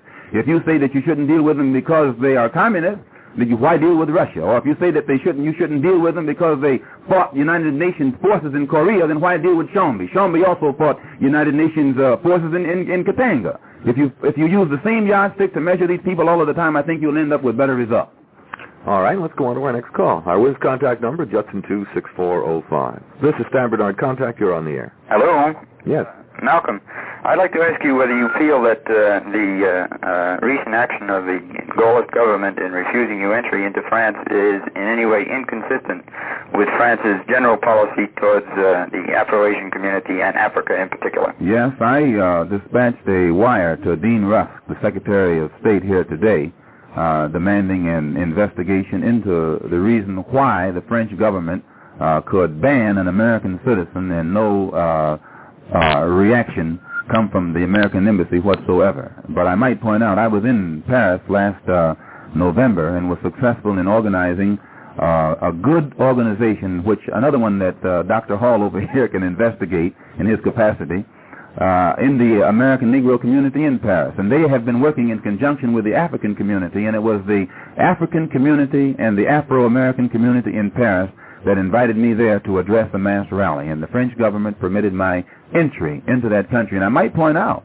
that it was the communist trade union workers in Paris that re- refused to let them have the hall initially, blocked their attempt to get the second hall, and eventually exercised influence in the French government to stop it. But the communist trade unions union workers, one of the largest unions in that country, and, uh, and the reason I was in London, I had been invited there to attend the first con- congress that had been given by the Council of African Organizations, who were in, who, invi- who had a four-day congress, invited me to make the closing address because they were interested in the struggle of the black man in this country in his quest for human dignity and human rights. Okay, we're going to move on to our next call. This is Contact. You're on the air. Hello. Yes. Uh, may I speak to Malcolm X, please? Yes, go right ahead. Uh, I would like to, uh, I don't have a question for Malcolm X. I would like to tell him that I am 100% uh, with him uh, for whatever he goes along with uh, to helping the Negroes. And um, I think it's an awful shame that uh, anyone should uh, bum or throw a bum into a, a house uh, where there is human beings, particularly children. And uh, I don't go along at all with the uh, Muslim, um, so-called Muslims at all, because to me they're only teaching hate. Well, I confess that I was one of the leaders in, in projecting the Muslim movement and, and uh, causing so many people to believe in the, in the distorted version of Islam that is taught there. But at the same time, I have to point out that there are some progressive elements, right-meaning persons in the black Muslim movement. Uh, all of them do, are, are not wrong. There are many in there who mean well, but are just being misled by the hierarchy, many of which do not mean well. But there is a, a large progressive element within the movement and usually they are the ones who come in, they stay a year, and they, and they get disillusioned, and they go back out. But I was responsible for giving the people the impression that the black Muslim movement was more than what it is, and I take that responsibility. You can put the complete blame upon me. But at the same time that I take that responsibility, I want to point out that no white man or white group or agency can use me against Elijah Muhammad or against the black Muslim movement. When you hear me open up my mouth against another black man, cannot, no white man can put words in my mouth, nor no white man can sick me on another black group. When I have analyzed the man and the group with my own understanding and feel that it is detrimental to the interests of the black community, then I'm going to attack it uh, with that same intensity. Gordon, you were going to well, say again, something. as you know, it's more words, and uh, he began by saying that uh, he has to confess that he was responsible for misleading so many people on the Muslim count. There were never very many Muslims. Let's always come back to the fact that not very many people were ever misled. The white press was misled into uh, believing there were a lot Hall, of Muslims. Dr. Hall. There were never more than 15,000 Muslims in Dr. America, and there were there are only now 6,000, and we have 22 million Negroes in the United States. Keep Dr. these facts Dr. Hall. uppermost in one's Here's- mind. Well, you said it. You admitted this at the very beginning, Malcolm. You said the Here are 15,000 figure is Here correct. Here's though. another fact. that These are have facts, Here Malcolm. Here's another fact you have to keep in mind. There never were many Mau Mau. There never were. There were always more Kikuyu, more Kenyans than Mau Mau. what is this supposed to prove? But it was the Mau Mau who brought independence to Kenya. Yes, but And the man who was uh, regarded as an extremist and a monster just five years ago, Jomo Kenyatta, Mhm. is the president of, of uh, the Republic of Kenya today. And it is this same man who five the years ago... The situation in Please, colonial sir. Africa is not like it is in the United Well, States. this is colonial. Anytime you have a system in 1965 that will take children and let them be marched down the road by not Yeah, uh, but in, criminal in elements. numbers, in numbers, But- you have to you have to draw one big analogy. In the United States, the Negro is still the minority. In the United States, and, and when you're talking about minorities within minorities within minorities, Well, you start still, boiling it all uh, down. the- you say- can't really draw that analogy Still, of I a say colony. this. I say this that the Mau Mau was was also a minority, a microscopic minority, but it was the Mau Mau who not only brought independence to Kenya, but Within it, a vast Negro majority. but it brought brought but it's still that that uh, wick, the powder keg is always larger than the wick. The smallest thing in the powder keg is the wick. You can touch the powder all day long and nothing happens. It's the wick that you touch that I wouldn't sets the powder to. I think it'll blow up. It's the wick that you touch that sets the powder off. And if you go here in Harlem and you take all these moderate uh, Negroes that uh, Dr. Hall here puts the stamp of approval on and regards them as responsible, they don't explode. It's the wick. It's that small element that you refer to as nationalists and other... You're doing uh, all you can to encourage it, Malcolm. not encourage With your but I'm not, inflammatory no, and I don't, I don't, I, no, no, I don't, Yes, you I, do. I'm not, I don't encourage it, but I'm not going to sit here and pretend that it doesn't exist. Don't you, you, don't you incite, Malcolm? I don't you think incite? so. I don't. How are you going to incite people who are living in slums and ghetto? It's the city structure that incites. A city that continues to let people live in rat nest dens in Harlem and pay higher rent in Harlem than they pay downtown. This is what incites it. Uh, who lets merchants outcharge or overcharge people for, for their groceries and their clothing and other commodities in Harlem while you pay lesser for it downtown. This is what incites it. Well, a, a city that will not create some kind of employment for people who are barred from having jobs just because their skin is black. That's what incites it. Don't ever uh, accuse a black man for voicing his resentment and dissatisfaction over the criminal condition of his people as being responsible for inciting a situation. You have to indict the society that allows these things to exist. And this is where I differ with Dr. Hall. Well, in the well, we differ in many places, Malcolm. This is not one of the many places, Dr. Hall, where we differ. Well, in a sense, didn't Hitler also talk about different points of view? Didn't he say that conditions existed, and didn't he also incite people? Well, I, I'm, I don't know anything about Hitler. I, I wasn't in Germany.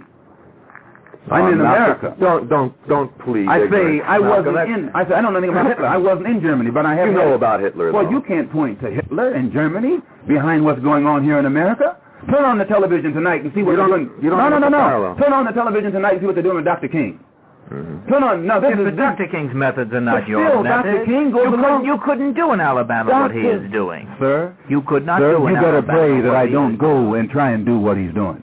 Anytime Dr. King, oh, these are, these are just these are any, just anytime Dr. King goes along with people like you, like you, mm-hmm. you should put forth more effort to keep him out of jail.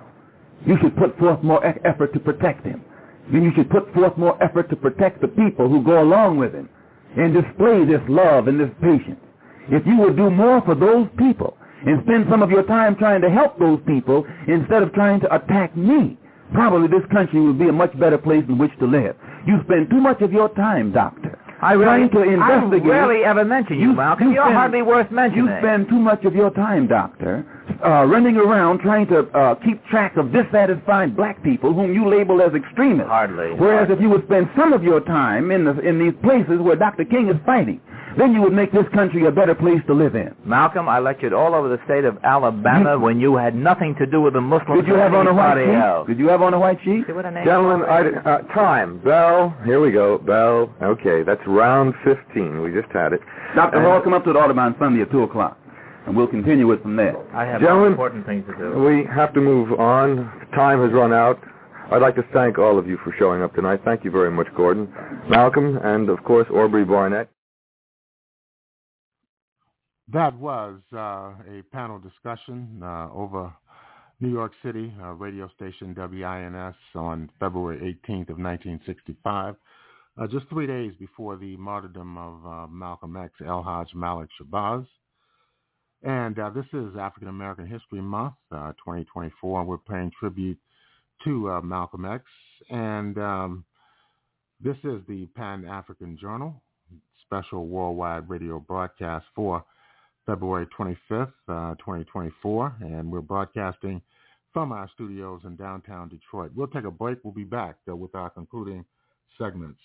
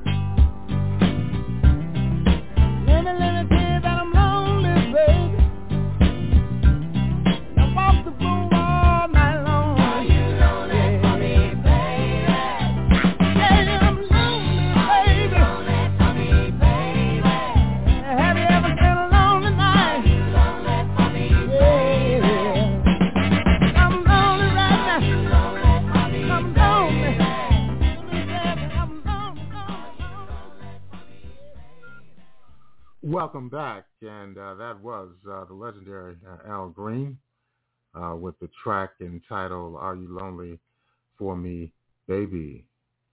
And uh, of course, um, we're here on Sunday, February 25th, uh, 2024. We're broadcasting from our studios in downtown Detroit. this is the Pan-African Journal special worldwide radio broadcast. And uh, right now we want to move into a interview, um, another panel discussion that took place uh, several months earlier than the previous one we listened to. This one uh, is addressing uh, the Congo crisis uh, some nearly 60 years ago in 1964 uh, when the United States was involved in suppressing the revolutionary forces in Congo and of course, uh, Patrice Lumumba had already been assassinated uh, in 1961, yet uh, his followers fought for uh, several more years against the imperialist-imposed neocolonial regime uh, in that country. Let's listen uh, to the audio file of this panel discussion featuring Malcolm X discussing the situation in Congo in 1964. Yes, I think too much time is spent by uh, newspapers, commentators, and some of these uh, so-called scientists who are supposed to be authorities trying to prove that the, the Congolese are savage, that they're not fully developed, that they're not able to govern themselves. Uh, most of the things that we see in print usually are designed toward that end.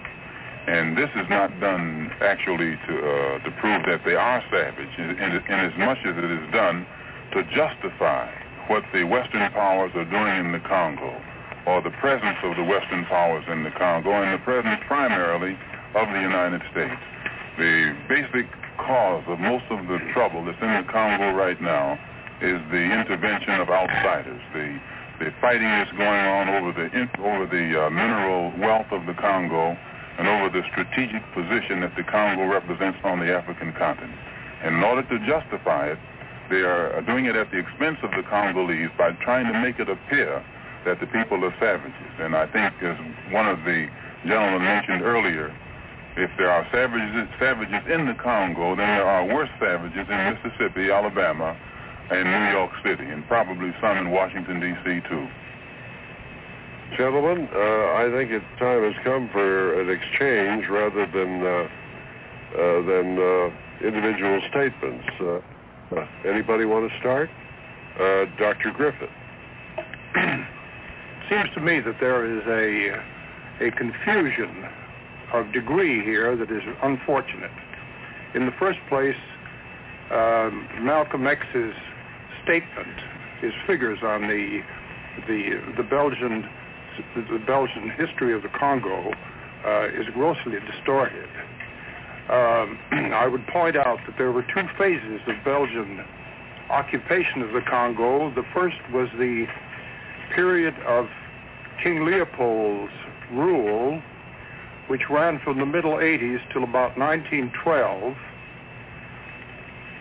and uh, a second period since then where the Belgian government took over from King Leopold and actually made a serious attempt with considerable success of introducing a type of colonial government which had many which had many qualities to be uh, to be admired rather than deplored. The figures of the figures of casualties in the Congo, the killings, purported killings by the Belgians, uh, I would say two things. In the first place, the the the colonial, the pre-colonial era, the slave, the slave centuries, uh, exacted a terrific toll in the Congo, and the casualties were tremendous. That is a crime which not only the Europeans and Americans, but also the Africans themselves must share responsibility for. The period after the Belgian government took over the Congo from uh, 1908, 1912 on was a period of high administrative development, of uh, performance by a, a vast number of conscientious and efficient Belgian public servants.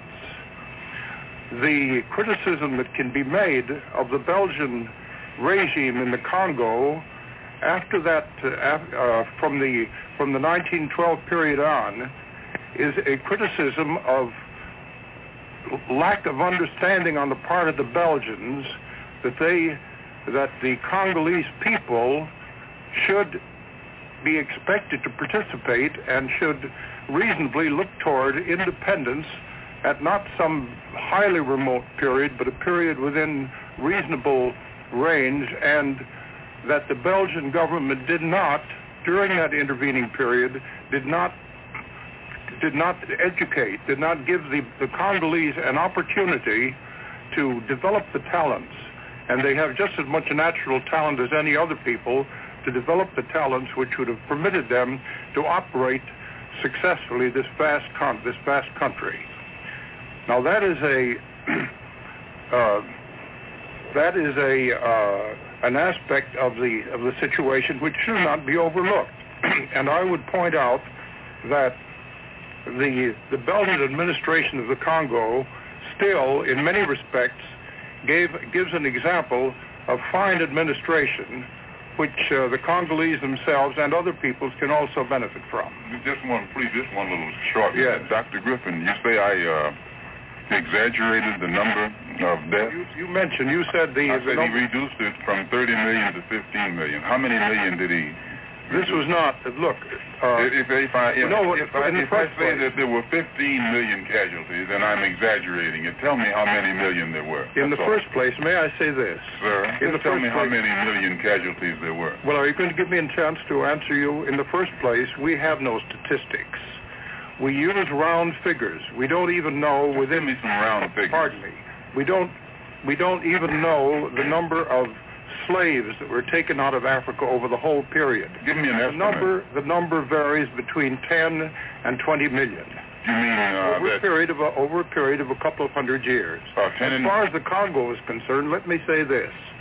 King Leopold Give me an estimate of how many million casualties there were under Leopold. Under Leopold, I can. No one has a figure. Just I would. I would say. sir. I would say that probably through the concessionaires who exploited the natives and who drove them into collecting rubber, there may there were undoubtedly many thousand casualties, but certainly not a hundred thousand, and certainly not fifty I didn't say. I said that the Mark Twain book pointed Well, out Mark Twain that, is not a historian. that, that some of these now that you see calling themselves historians aren't historians. Well, Uh, Mark, Mark Twain points out that the population was reduced from 30 million to 15 million uh, by this Le- man Leopold. Now you say well, that is entirely. you say that I'm exaggerating. How many million was it? There was no million. Look, Leopold's Leopold's rubber gatherers exterminated a lot of natives who didn't bring in their quotas of rubber. How did he exterminate? It was, pardon me, it was a shocking thing to have happened, but it does not represent anything like the mass um, murder that you're describing. Well, I think I think we're going to get right. lost in All right. past history Yeah. rather than the present events, which are right. occupying the front pages of the headlines. And I would agree that we have to know something of a background in order to address ourselves to the present. But I'm afraid that the entire program might be devoted to King Leopold instead of the present-day Congo. But I'd Very- like some, some, one of the gentlemen said earlier that uh, I think it was Dr. Robinson I believe that he saw a, a, a seething. What was that? Uh, some very strong feelings that were hostile uh, down beneath the surface in these people, and I think the only way a person can be justified in condemning the Congolese the way that the press is, is uh, in the process of condemning them right now, they would have to go back in history to find out what it is that made these people act as they do toward these Europeans. Malcolm, I don't hear anybody asking this question, so I must. I'm curious. I can understand the normal reaction and rage at oppressors when the oppressed get an opportunity to act equally or with superior force. I don't understand, though, how that rage can be effectively shown against nuns, missionaries, etc. Uh, that's in the that's in the news. Well, no, it's, it's certainly it's in the news, but I think it was just as much in the news when the uh, people who were doing the oppressing were cutting off the breasts of of black women when they didn't produce their rubber rubber quota, cutting off their hands, cutting off their feet. This is a historic fact. And when you start talking about what uh, the Congolese are doing in retaliation today, they have pictures that are historic fact. This Leopold made it uh, uh, made it mandatory that when a person didn't, when a black man didn't produce a certain quota of rubber, his hand was cut off, his foot was cut off, a black woman's breast was cut off. This is what took place in the Congo. And it took place for a long time. It's easy to gloss all of that over today and make it look like the Belgians went in there with some kind of benevolent intent. But the Congolese are just as humane, just as human, and just as intelligent as anybody else on this planet. And when they reflect this animosity and hostility, I think anyone who goes over there and examines the facts will find out they're justified. In fact, I think that they showed remarkable restraint in the fact that the uh, paratroopers were able to rescue somebody. Might I add a really a footnote to this historical item by simply saying so that we can move on from here, Barry, as you say, in the sense that what Malcolm has said is extremely true and that after all, if Americans really want to know, all they have to do is remember that it was really the reports of Henry M. Stanley who went over there for the Herald Tribune and wrote back about these atrocities, which so, uh, I mean, brought horror to the Western world that they really forced King Leopold really to give up the Congo, which was his private property. Now, we to tie this in with the other element, which of course is the one of racialism, which is very strong here, and this is one reason why you're getting the reaction that you are today.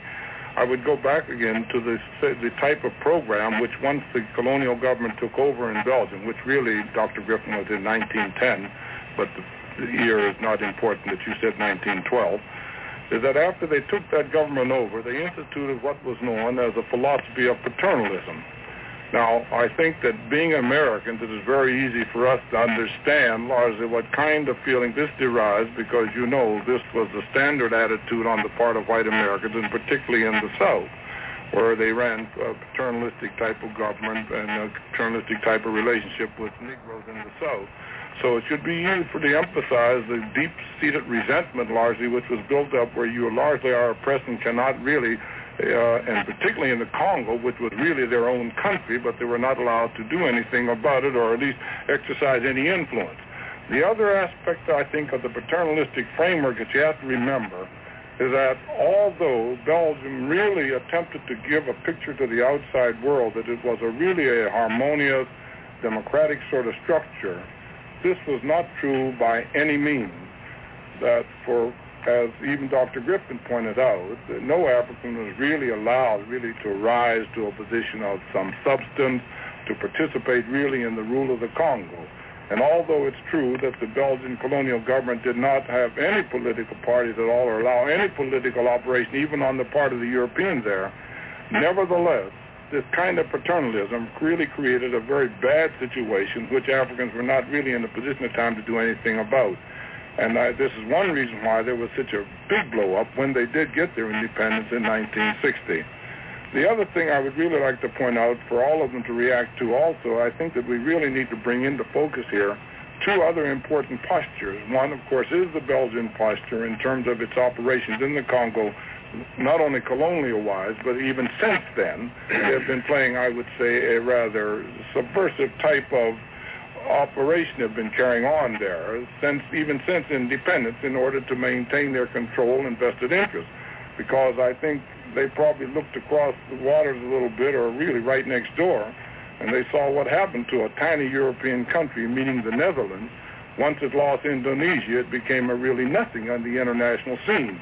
And Belgium realized that without the Congo, Belgium is nothing but a little nation of bourgeois people sitting up there, I mean, who will probably have to live on the bounty of support from the United States and other Western countries. So she has manipulated and maneuvered consistently since she had she granted independence to the Congolese, and this, of course, has created difficulty. Now, of course, the United States got involved in this in various ways, and I think that we really need to assess the American posture if we're really going to try to understand what is going on there today. And I, before I go on to this, I think, like you indicated, it'd be better if some others reacted to it before I go into greater detail. Dr. Robbins, do that. Uh, I want to bring two factors here. Any use of figures in Africa is absolutely misleading. Nobody knows how many people in Africa now. Nigeria has got the most advanced census taking, and they had to go back and do it three times because they weren't satisfied with what they got. Even in these days, I would uh, seriously question these figures of 30 million people being in the Congo. The Liberians used to say that they had two and a half million people. But when they took aerial surveys, this was reduced down to about 800,000 people. There's a very small population in Africa. There are many reasons for it. The, the colonial rule in that situation, but there were even bigger problems than those that cut down the population of Africa. If one wants to look at it completely objectively, the, the lack of a sound diet, for example, that so much of Africa is a place almost uninhabitable for people to live and make a living, uh, make a good living, even if there were no colonial people standing in the way. So that any use of figures in the past is terribly misleading because there were no census of any kind. These were all absolute guesses. Now, however, Malcolm, I don't care if it was 3 million people or 30 million people, if it's one person who is killed he's got a right to live. And uh, it's it's I can it's not justifiable. It seems to me that because I have been hurt that I have to go out and kill somebody else. I don't think you'll find that I'm. Well, let me finish now. You've talked a long time now, so you let me finish. Malcolm? Yes, I would like to point out to my good friend Dr. Robinson that uh, since there, since figures are so difficult to get in Africa, as he says, uh, then I don't see how someone would get so excited uh, when a, a figure is mentioned that favors the African cause if they're not going to get just as excited when figures are mentioned that uh, that don't favor the African cause. And I wasn't mentioning anything to justify the killing or the death of people. Uh, death bothers me as much as it bothers anybody else. But my contention is that I get the impression that people here in the United States, some Negroes as well as most whites, uh, get more excited over white people who are dying than they have ever shown uh, over black people who are dying. And all I say is that if, if dying is wrong, if uh, atrocities are wrong, if killing is wrong, then I think people should be just as concerned over the death of the Congolese as over the whites. And as long as it doesn't appear that way to me, then that's when I holler. But I don't want anybody to get the impression that I'm trying to say that uh, death of these people who are there is right. But if it's wrong, then the death of the Congolese is also wrong. Jerry, I wonder if I might, Dr. Smythe, pick up with this and bring it into, let us say, contemporary focus since on your news reports you have been talking consistently and giving reports on what's happening in the Congo. And we might not discuss now something in terms of the things that are dominating the headlines, such as mercenaries and missionaries and rebels and hostages. In saying this, I think that it would be good if we really sort of tried to explore the position and role of mercenaries in the Congo and how they really exacerbate the situation there. Secondly, I think that there ought to be some clarification in terms of the position of missionaries since some of these people that are being at least killed uh, by the rebels happen to be missionaries and so that the listening public might understand why sometimes this kind of reaction comes out against these types of individuals.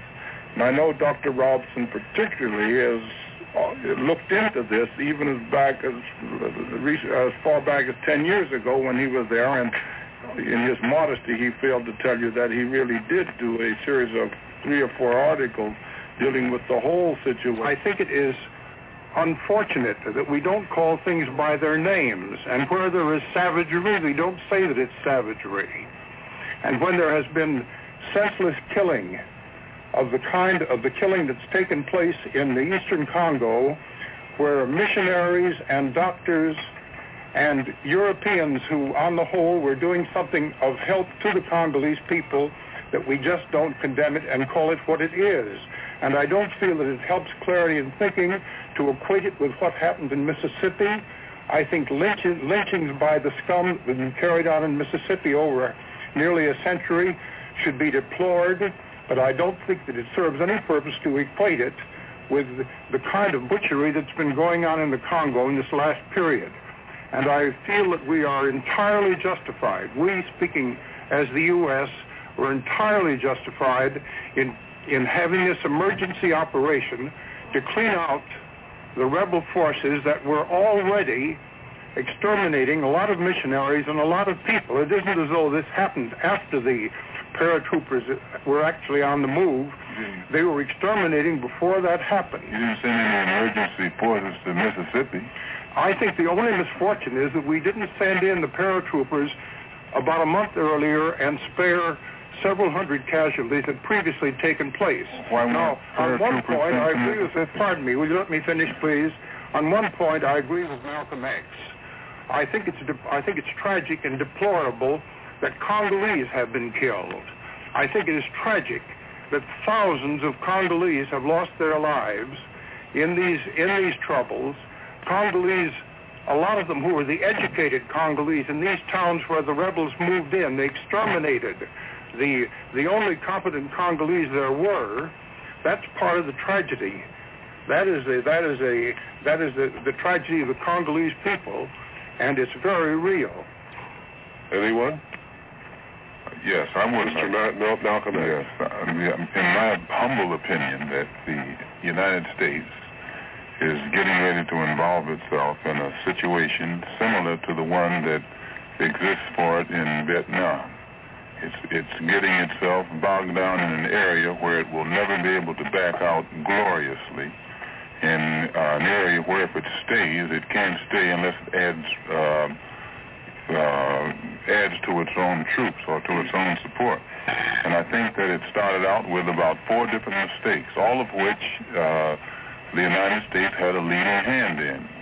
Shortly after the uh, Congo was given its independence and, and Patrice Lumumba was elected the rightful prime minister, a great deal of uh, a hassle broke out between him and Kasavubu and as you recall, for at one time there was a question as to who was the rightful head of the Congo. And uh, the United States brought Kasavubu uh, to the United States and supported him in the United Nations and got the United Nations, Nations to be- recognize him and back him as the rightful head. I think a good book that points this out is one by Quaison-Sackey, the uh, Ghanaian ambassador to the UN, a book called Africa Unbound. And he even gives the exact date as to when the UN, through pressure from the United States, supported Kasavubu. The first thing Kasavubu did when he got back to the Congo was to turn uh, Lumumba over to Tshombe. Uh, I think it was a mistake when the United States backed Kasavubu, number one. And then after uh, murdered Lumumba, the second mistake, uh, worst mistake that the United States made was when she backed Tshombe as the prime minister of the Congo because uh, no government headed by Tshombe uh, will ever bring peace to the Congo because it can never get sufficient popular support and it will always have to be propped up by outside support, white support primarily. But it will never get the recognition of other African states much less the recognition of the Congolese people.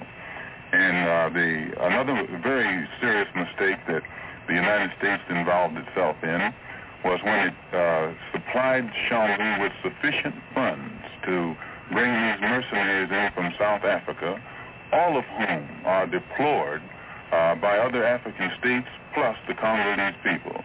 Another very serious mistake she made was when she gave uh, Tshombe uh, planes United States planes and then uh, uh, went into uh, Miami, Florida, and uh, got Cuban pilots, anti-Castro, she calls them, anti-Castro Cuban pilots who are American trained, and they're the same as American pilots, and put those pilots in those planes to kill Congolese people. This is what the United States has done. This is the part that she has played, and this is the way the Africans around there look at it. And you never will understand it unless you not only understand it as Americans see it, but you have to understand it as Africans see it. And the Africans look upon those so-called anti-Castro Cuban pilots as American-trained pilots killing Congolese. And then she used her transport planes to help uh, ferry these mercenaries from place to place and used United States soldiers to operate those planes. And all of this, in my opinion, has made the United States image in the Congo overnight, not only in the Congo, but throughout the African continent become a very uh, negative image, which probably in the long run won't, won't do this country any good, not only in the Congo, but won't do it any good in any African country, even in the countries where she now is head of the so-called. And those were a couple of radio programs, uh, one a panel, one we just heard, a panel with Dr. James H. Robinson, Dr. Sanford Griffith, Dr. Hugh H. Smythe, and Malcolm X uh, discussing the Congo. Of course, the Congo now is headed up by Mobutu, who was part of that whole process that happened. Welcome back, and uh, that was uh, excerpts uh, from a radio broadcast in November of 1964 on uh, the situation uh, in Congo.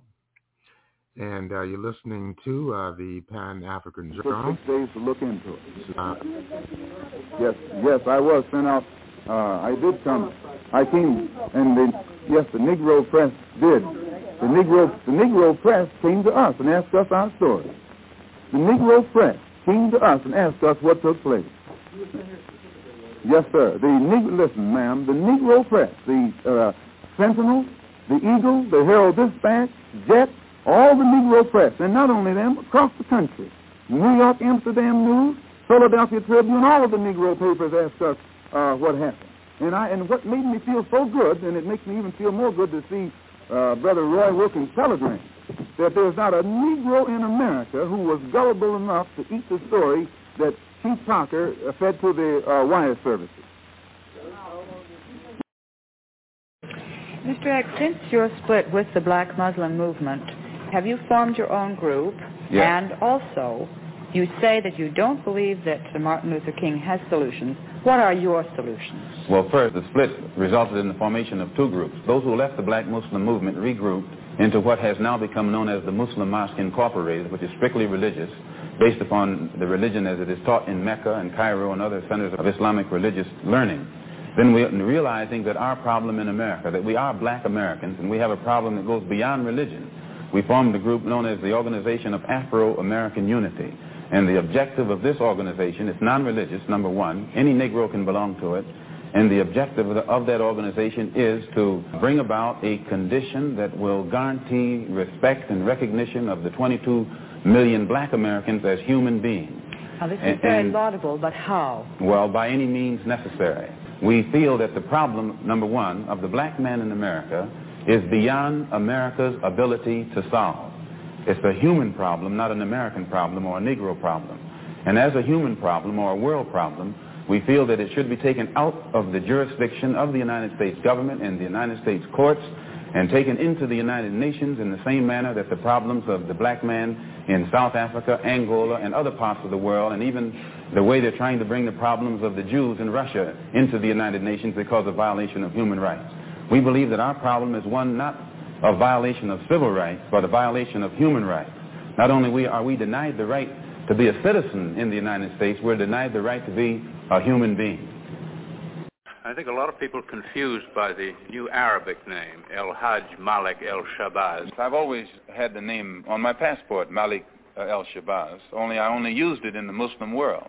Well, Hajj is a title that is given to any Muslim who makes the pilgrimage to Mecca during the official Hajj season. Well, you, will you now use Shabazz and drop X? I'll probably continue to use Malcolm X because, and I'll probably use it as long as the situation that produced it exists. you don't feel you don't feel that Shabazz takes the place of X. Uh, my going to Mecca and going into the Muslim world, into the African world, and being recognized and accepted as a Muslim and as a brother may solve the problem for me personally. But I uh, personally feel that my personal problem is never solved as long as the problem is not solved for all of our people in this country. So I remain Malcolm X as long as there is a need to protest and struggle and fight against the injustices that our people are involved in in this country. Malcolm, do you intend to lead the charge uh, in the United Nations? Well, I, I find that to say you're going to lead something creates a lot of hostility, division, jealousy, and envy. Uh, I hope to, to work with any group of leaders or any group of organizations to do whatever is necessary to see that this problem is brought before the United Nations. Have you had any commitments from any nations in Africa to support you in I, move?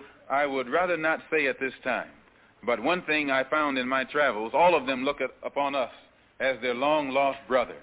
You realize the implication is that you have had such commitments when you say... This is your interpretation of what I said. Uh, uh, one thing that I found in all of my travels was that all of the Africans, not only the Africans, but the Asians and the Muslims, look upon us as their long-lost brothers. And America had actually tricked many of them into uh, a hands-off policy by giving them the impression that she was honestly trying to do something to solve the problem. My argument over there was designed to prove that it is impossible for the United States government to solve the race problem. It's impossible. Are you prepared to go into the United Nations at this point and ask that charges be brought against the United States for its treatment of American Negroes? Oh, yes. Uh, oh, yes, please. I think you're right in my chair. The audience will have to be quiet. uh, yes, as I pointed out when I was in during my traveling, that nations look, African nations and Asian nations and Latin American nations look very hypocritical when they stand up in the United Nations condemning the racist practices of South Africa and that which is practiced by Portugal and Angola and saying nothing in the UN about the racist practices that are uh, manifest every day against Negroes in this society. Even in South Africa, those Africans uh, aren't faced with bayonets and aren't faced with police dogs I, I would be not a man. If I was in a position to bring it in front of the United Nations and didn't do so, I wouldn't be a man. You're prepared to work with some of the leaders of the other civil rights organizations? Certainly. Certainly. We will work with any uh, groups, organizations, or leaders in any way, as long as it's genuinely designed to get results.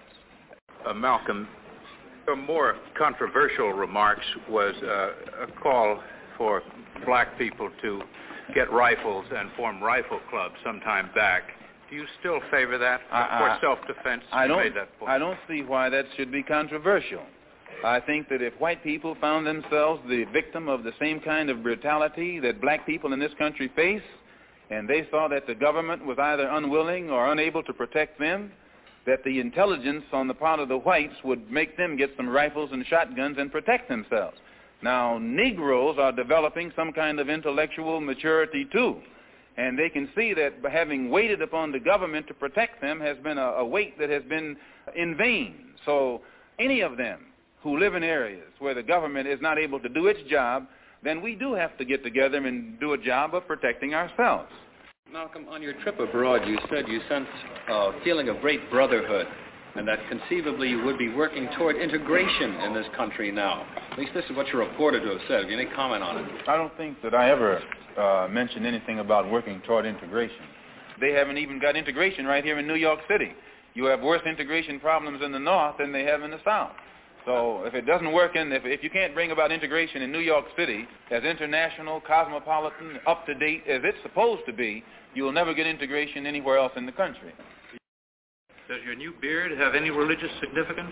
No, not particularly, but I do think that you'll find black people in America, as they strive to throw off the shackles of of uh, mental colonialism, will also probably reflect uh, uh, an effort to show to, to uh, throw off the shackles of uh, cultural colonialism, and they may begin to reflect desires of their own with standards of their own. Why are they threatening your life? Well, primarily because they're afraid that I will tell the real reason that I'm out of the black Muslim movement, which I never told. I kept to myself. But the real reason is that Elijah Muhammad, the head of the movement, is the father of eight children by six different teenage girls who were his private personal secretary. The one who first made me aware of this was Wallace Muhammad, Mr. Muhammad's son. And I had uh, stated in a newspaper article about an effort to take my life back in January, and at that time the Muslims denied it. In fact, they tried to make it appear to my brother that I was insane. But on a program in Chicago called Hotline, moderated by Wesley South, John Ali, the national secretary, admitted that they absolutely were going to kill me. Do you feel that your message of love that you brought back from Islam is the real reason they're after you because you're not hating as hard as they want you to? Well, I never did hate anybody hard. But I do know that uh, when I wrote that letter saying that there were white people in Mecca, it shook up a lot of Muslims because most of the Muslims who follow Mr. Muhammad absolutely believed that it was impossible, physically impossible, I should say divinely impossible, for a white person to go to Mecca. And my trip there shattered that image or that misconcept. Anyone call you directly, Malcolm? Oh, I've been receiving calls ever since I left the black Muslim movement. And what, what sort of calls? Malcolm, you're disenchanted in view of the fact that these men who were your brothers are making threats against your life? No, because actually it's not their fault. Now, Joseph and the officials, they have a knowledge of what it's all about. But the rank and file Muslim brother does not know what it's all about. They are, out of religious sincerity, they think that they are doing the will of Allah by protecting a man who I myself taught them was divine. So I don't in any way fault them. But those who are over them and give the orders, and actually the ultimate order comes from Elijah Muhammad himself. As long as I represented the black Muslim movement as an example of morality, unity, and militancy, as long as I could do that, I represented it. It was when I realized that it could not be represented as that that I came on and started working among the non-Muslim uh, Negroes as I announced in January, or rather March, and I had no intention of ever even speaking on this. Had they left me alone, you still wouldn't know what really took place. What will you take to protect yourself from this threat? I take no steps. I have a rifle. If anybody comes to my house without a good reason, I, I intend to try and use it, uh, and that's all. I don't worry. I tell you, I'm a man who believed that I died 20 years ago, and I live like a man who is dead already. I have no fear whatsoever of anybody or anything. Well, these revelations that you are now making about Elijah Muhammad, what effect should they have on his following? Well, I very much doubt that any of his followers who really are aware of what he has done would continue to follow him. He may try and justify it by saying that he's a Muslim and that a Muslim has a right to these wives. If this were the case, he, these sisters should not have been humiliated. These sisters have been looked upon for the past uh, five years, or six years, or seven years as uh, being guilty of having committed fornication. They have been debased. They have been degraded. I have heard him himself refer to them as having disgraced him. So if they were his wives, he should have given them a position of respect so that all of his followers would re- respect him and that they would have his have the protection of his followers today. Well, do you feel that you then perhaps now should take over the leadership of the black Muslims? No, I have no desire to take over the leadership of the black Muslims, and I have never had that desire. But I do have this desire. I have a desire to see the Afro-American in this country get the human rights that are his due. I believe that the Islam religion is the best religion for our people because it creates unity and it cre- gives one uh, uh, dignity and, and uh, racial confidence and all of these things that are necessary to make a complete human being. Are you not perhaps afraid of what might happen to you as a result of making these revelations? Oh yes, I probably am a dead man already. What but, do you mean? Uh, well, uh, when you know, when you understand the makeup of the Muslim movement and the psychology of the Muslim movement, I myself, in, by having confidence in the leader of the Muslim movement, if someone came to me and I had no knowledge whatsoever of what had taken place, and they told me what I'm saying, I would kill them myself. The only thing that would prevent me from killing someone who made a statement like this, they would have to be able to let me know that it's true. Now, if anyone had come to me other than Mr. Muhammad's son, I never would have believed it even enough to look into it. But I had been around him so closely, I had seen indications of its of the reality of it, but my religious sincerity made me block it out of my mind. Have you received threats on your life? Oh, yes. Uh, I first received threats on my life in January when I uh, when it first became known that I had uh, came back to come back to New York and told the captain of the fruit in New York, who was my right-hand man formerly, and also the secretary of the New York Mosque and the minister in Boston. When it became known that I had told them, then an effort was made to shut me up. One brother uh, encouraged to go out to my house and shut me up. And uh, fortunately, it was a brother who was well capable of doing so, but it was a brother who was highly intelligent. He was academically equipped to think for himself. And what he was told to do didn't add up. And fortunately, he was the one who put out a feeler to me to find out what was wrong. And I opened his eyes. And then he opened the eyes of the same crew whose job it is to do this kind of work. You mean he was going to kill you? Oh, yes. An attempt was made to get one of them to wire my car with an explosive. That one is with me right now. Elijah Muhammad says of the Muslims, we carry no arms, and we do not seek to win victory with arms. We do nothing to others that we would not have done unto us. Two brothers were sent after me with revolvers by Joseph, the captain of the fruit in New York. They were armed. When a Muslim is attacked, and you'll find this to be the pattern, when the Muslims were attacked in Monroe, uh, Louisiana, uh, Elijah Muhammad gave no signal to anybody. Welcome back, and those were excerpts uh, from interviews uh, delivered uh, by uh, Malcolm X in 1964.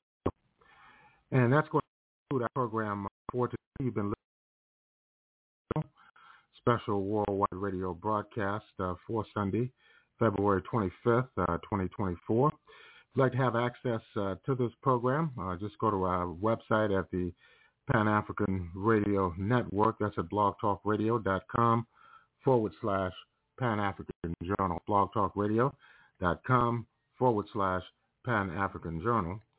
And if you'd like to read the Pan-African Newswire so you can stay abreast of some of the most pressing and burning issues of the day, uh, just go to our website, and uh, that is at um, uh, panafricannews.blogspot.com. That's panafricannews.blogspot.com. We'll close out uh, with Detroit's own uh, legendary guitarist, Kenny Burrell, uh, from a 1960, 1957 recording entitled All Day Long. This is Abayomi Azikiwe signing off, and have a beautiful week.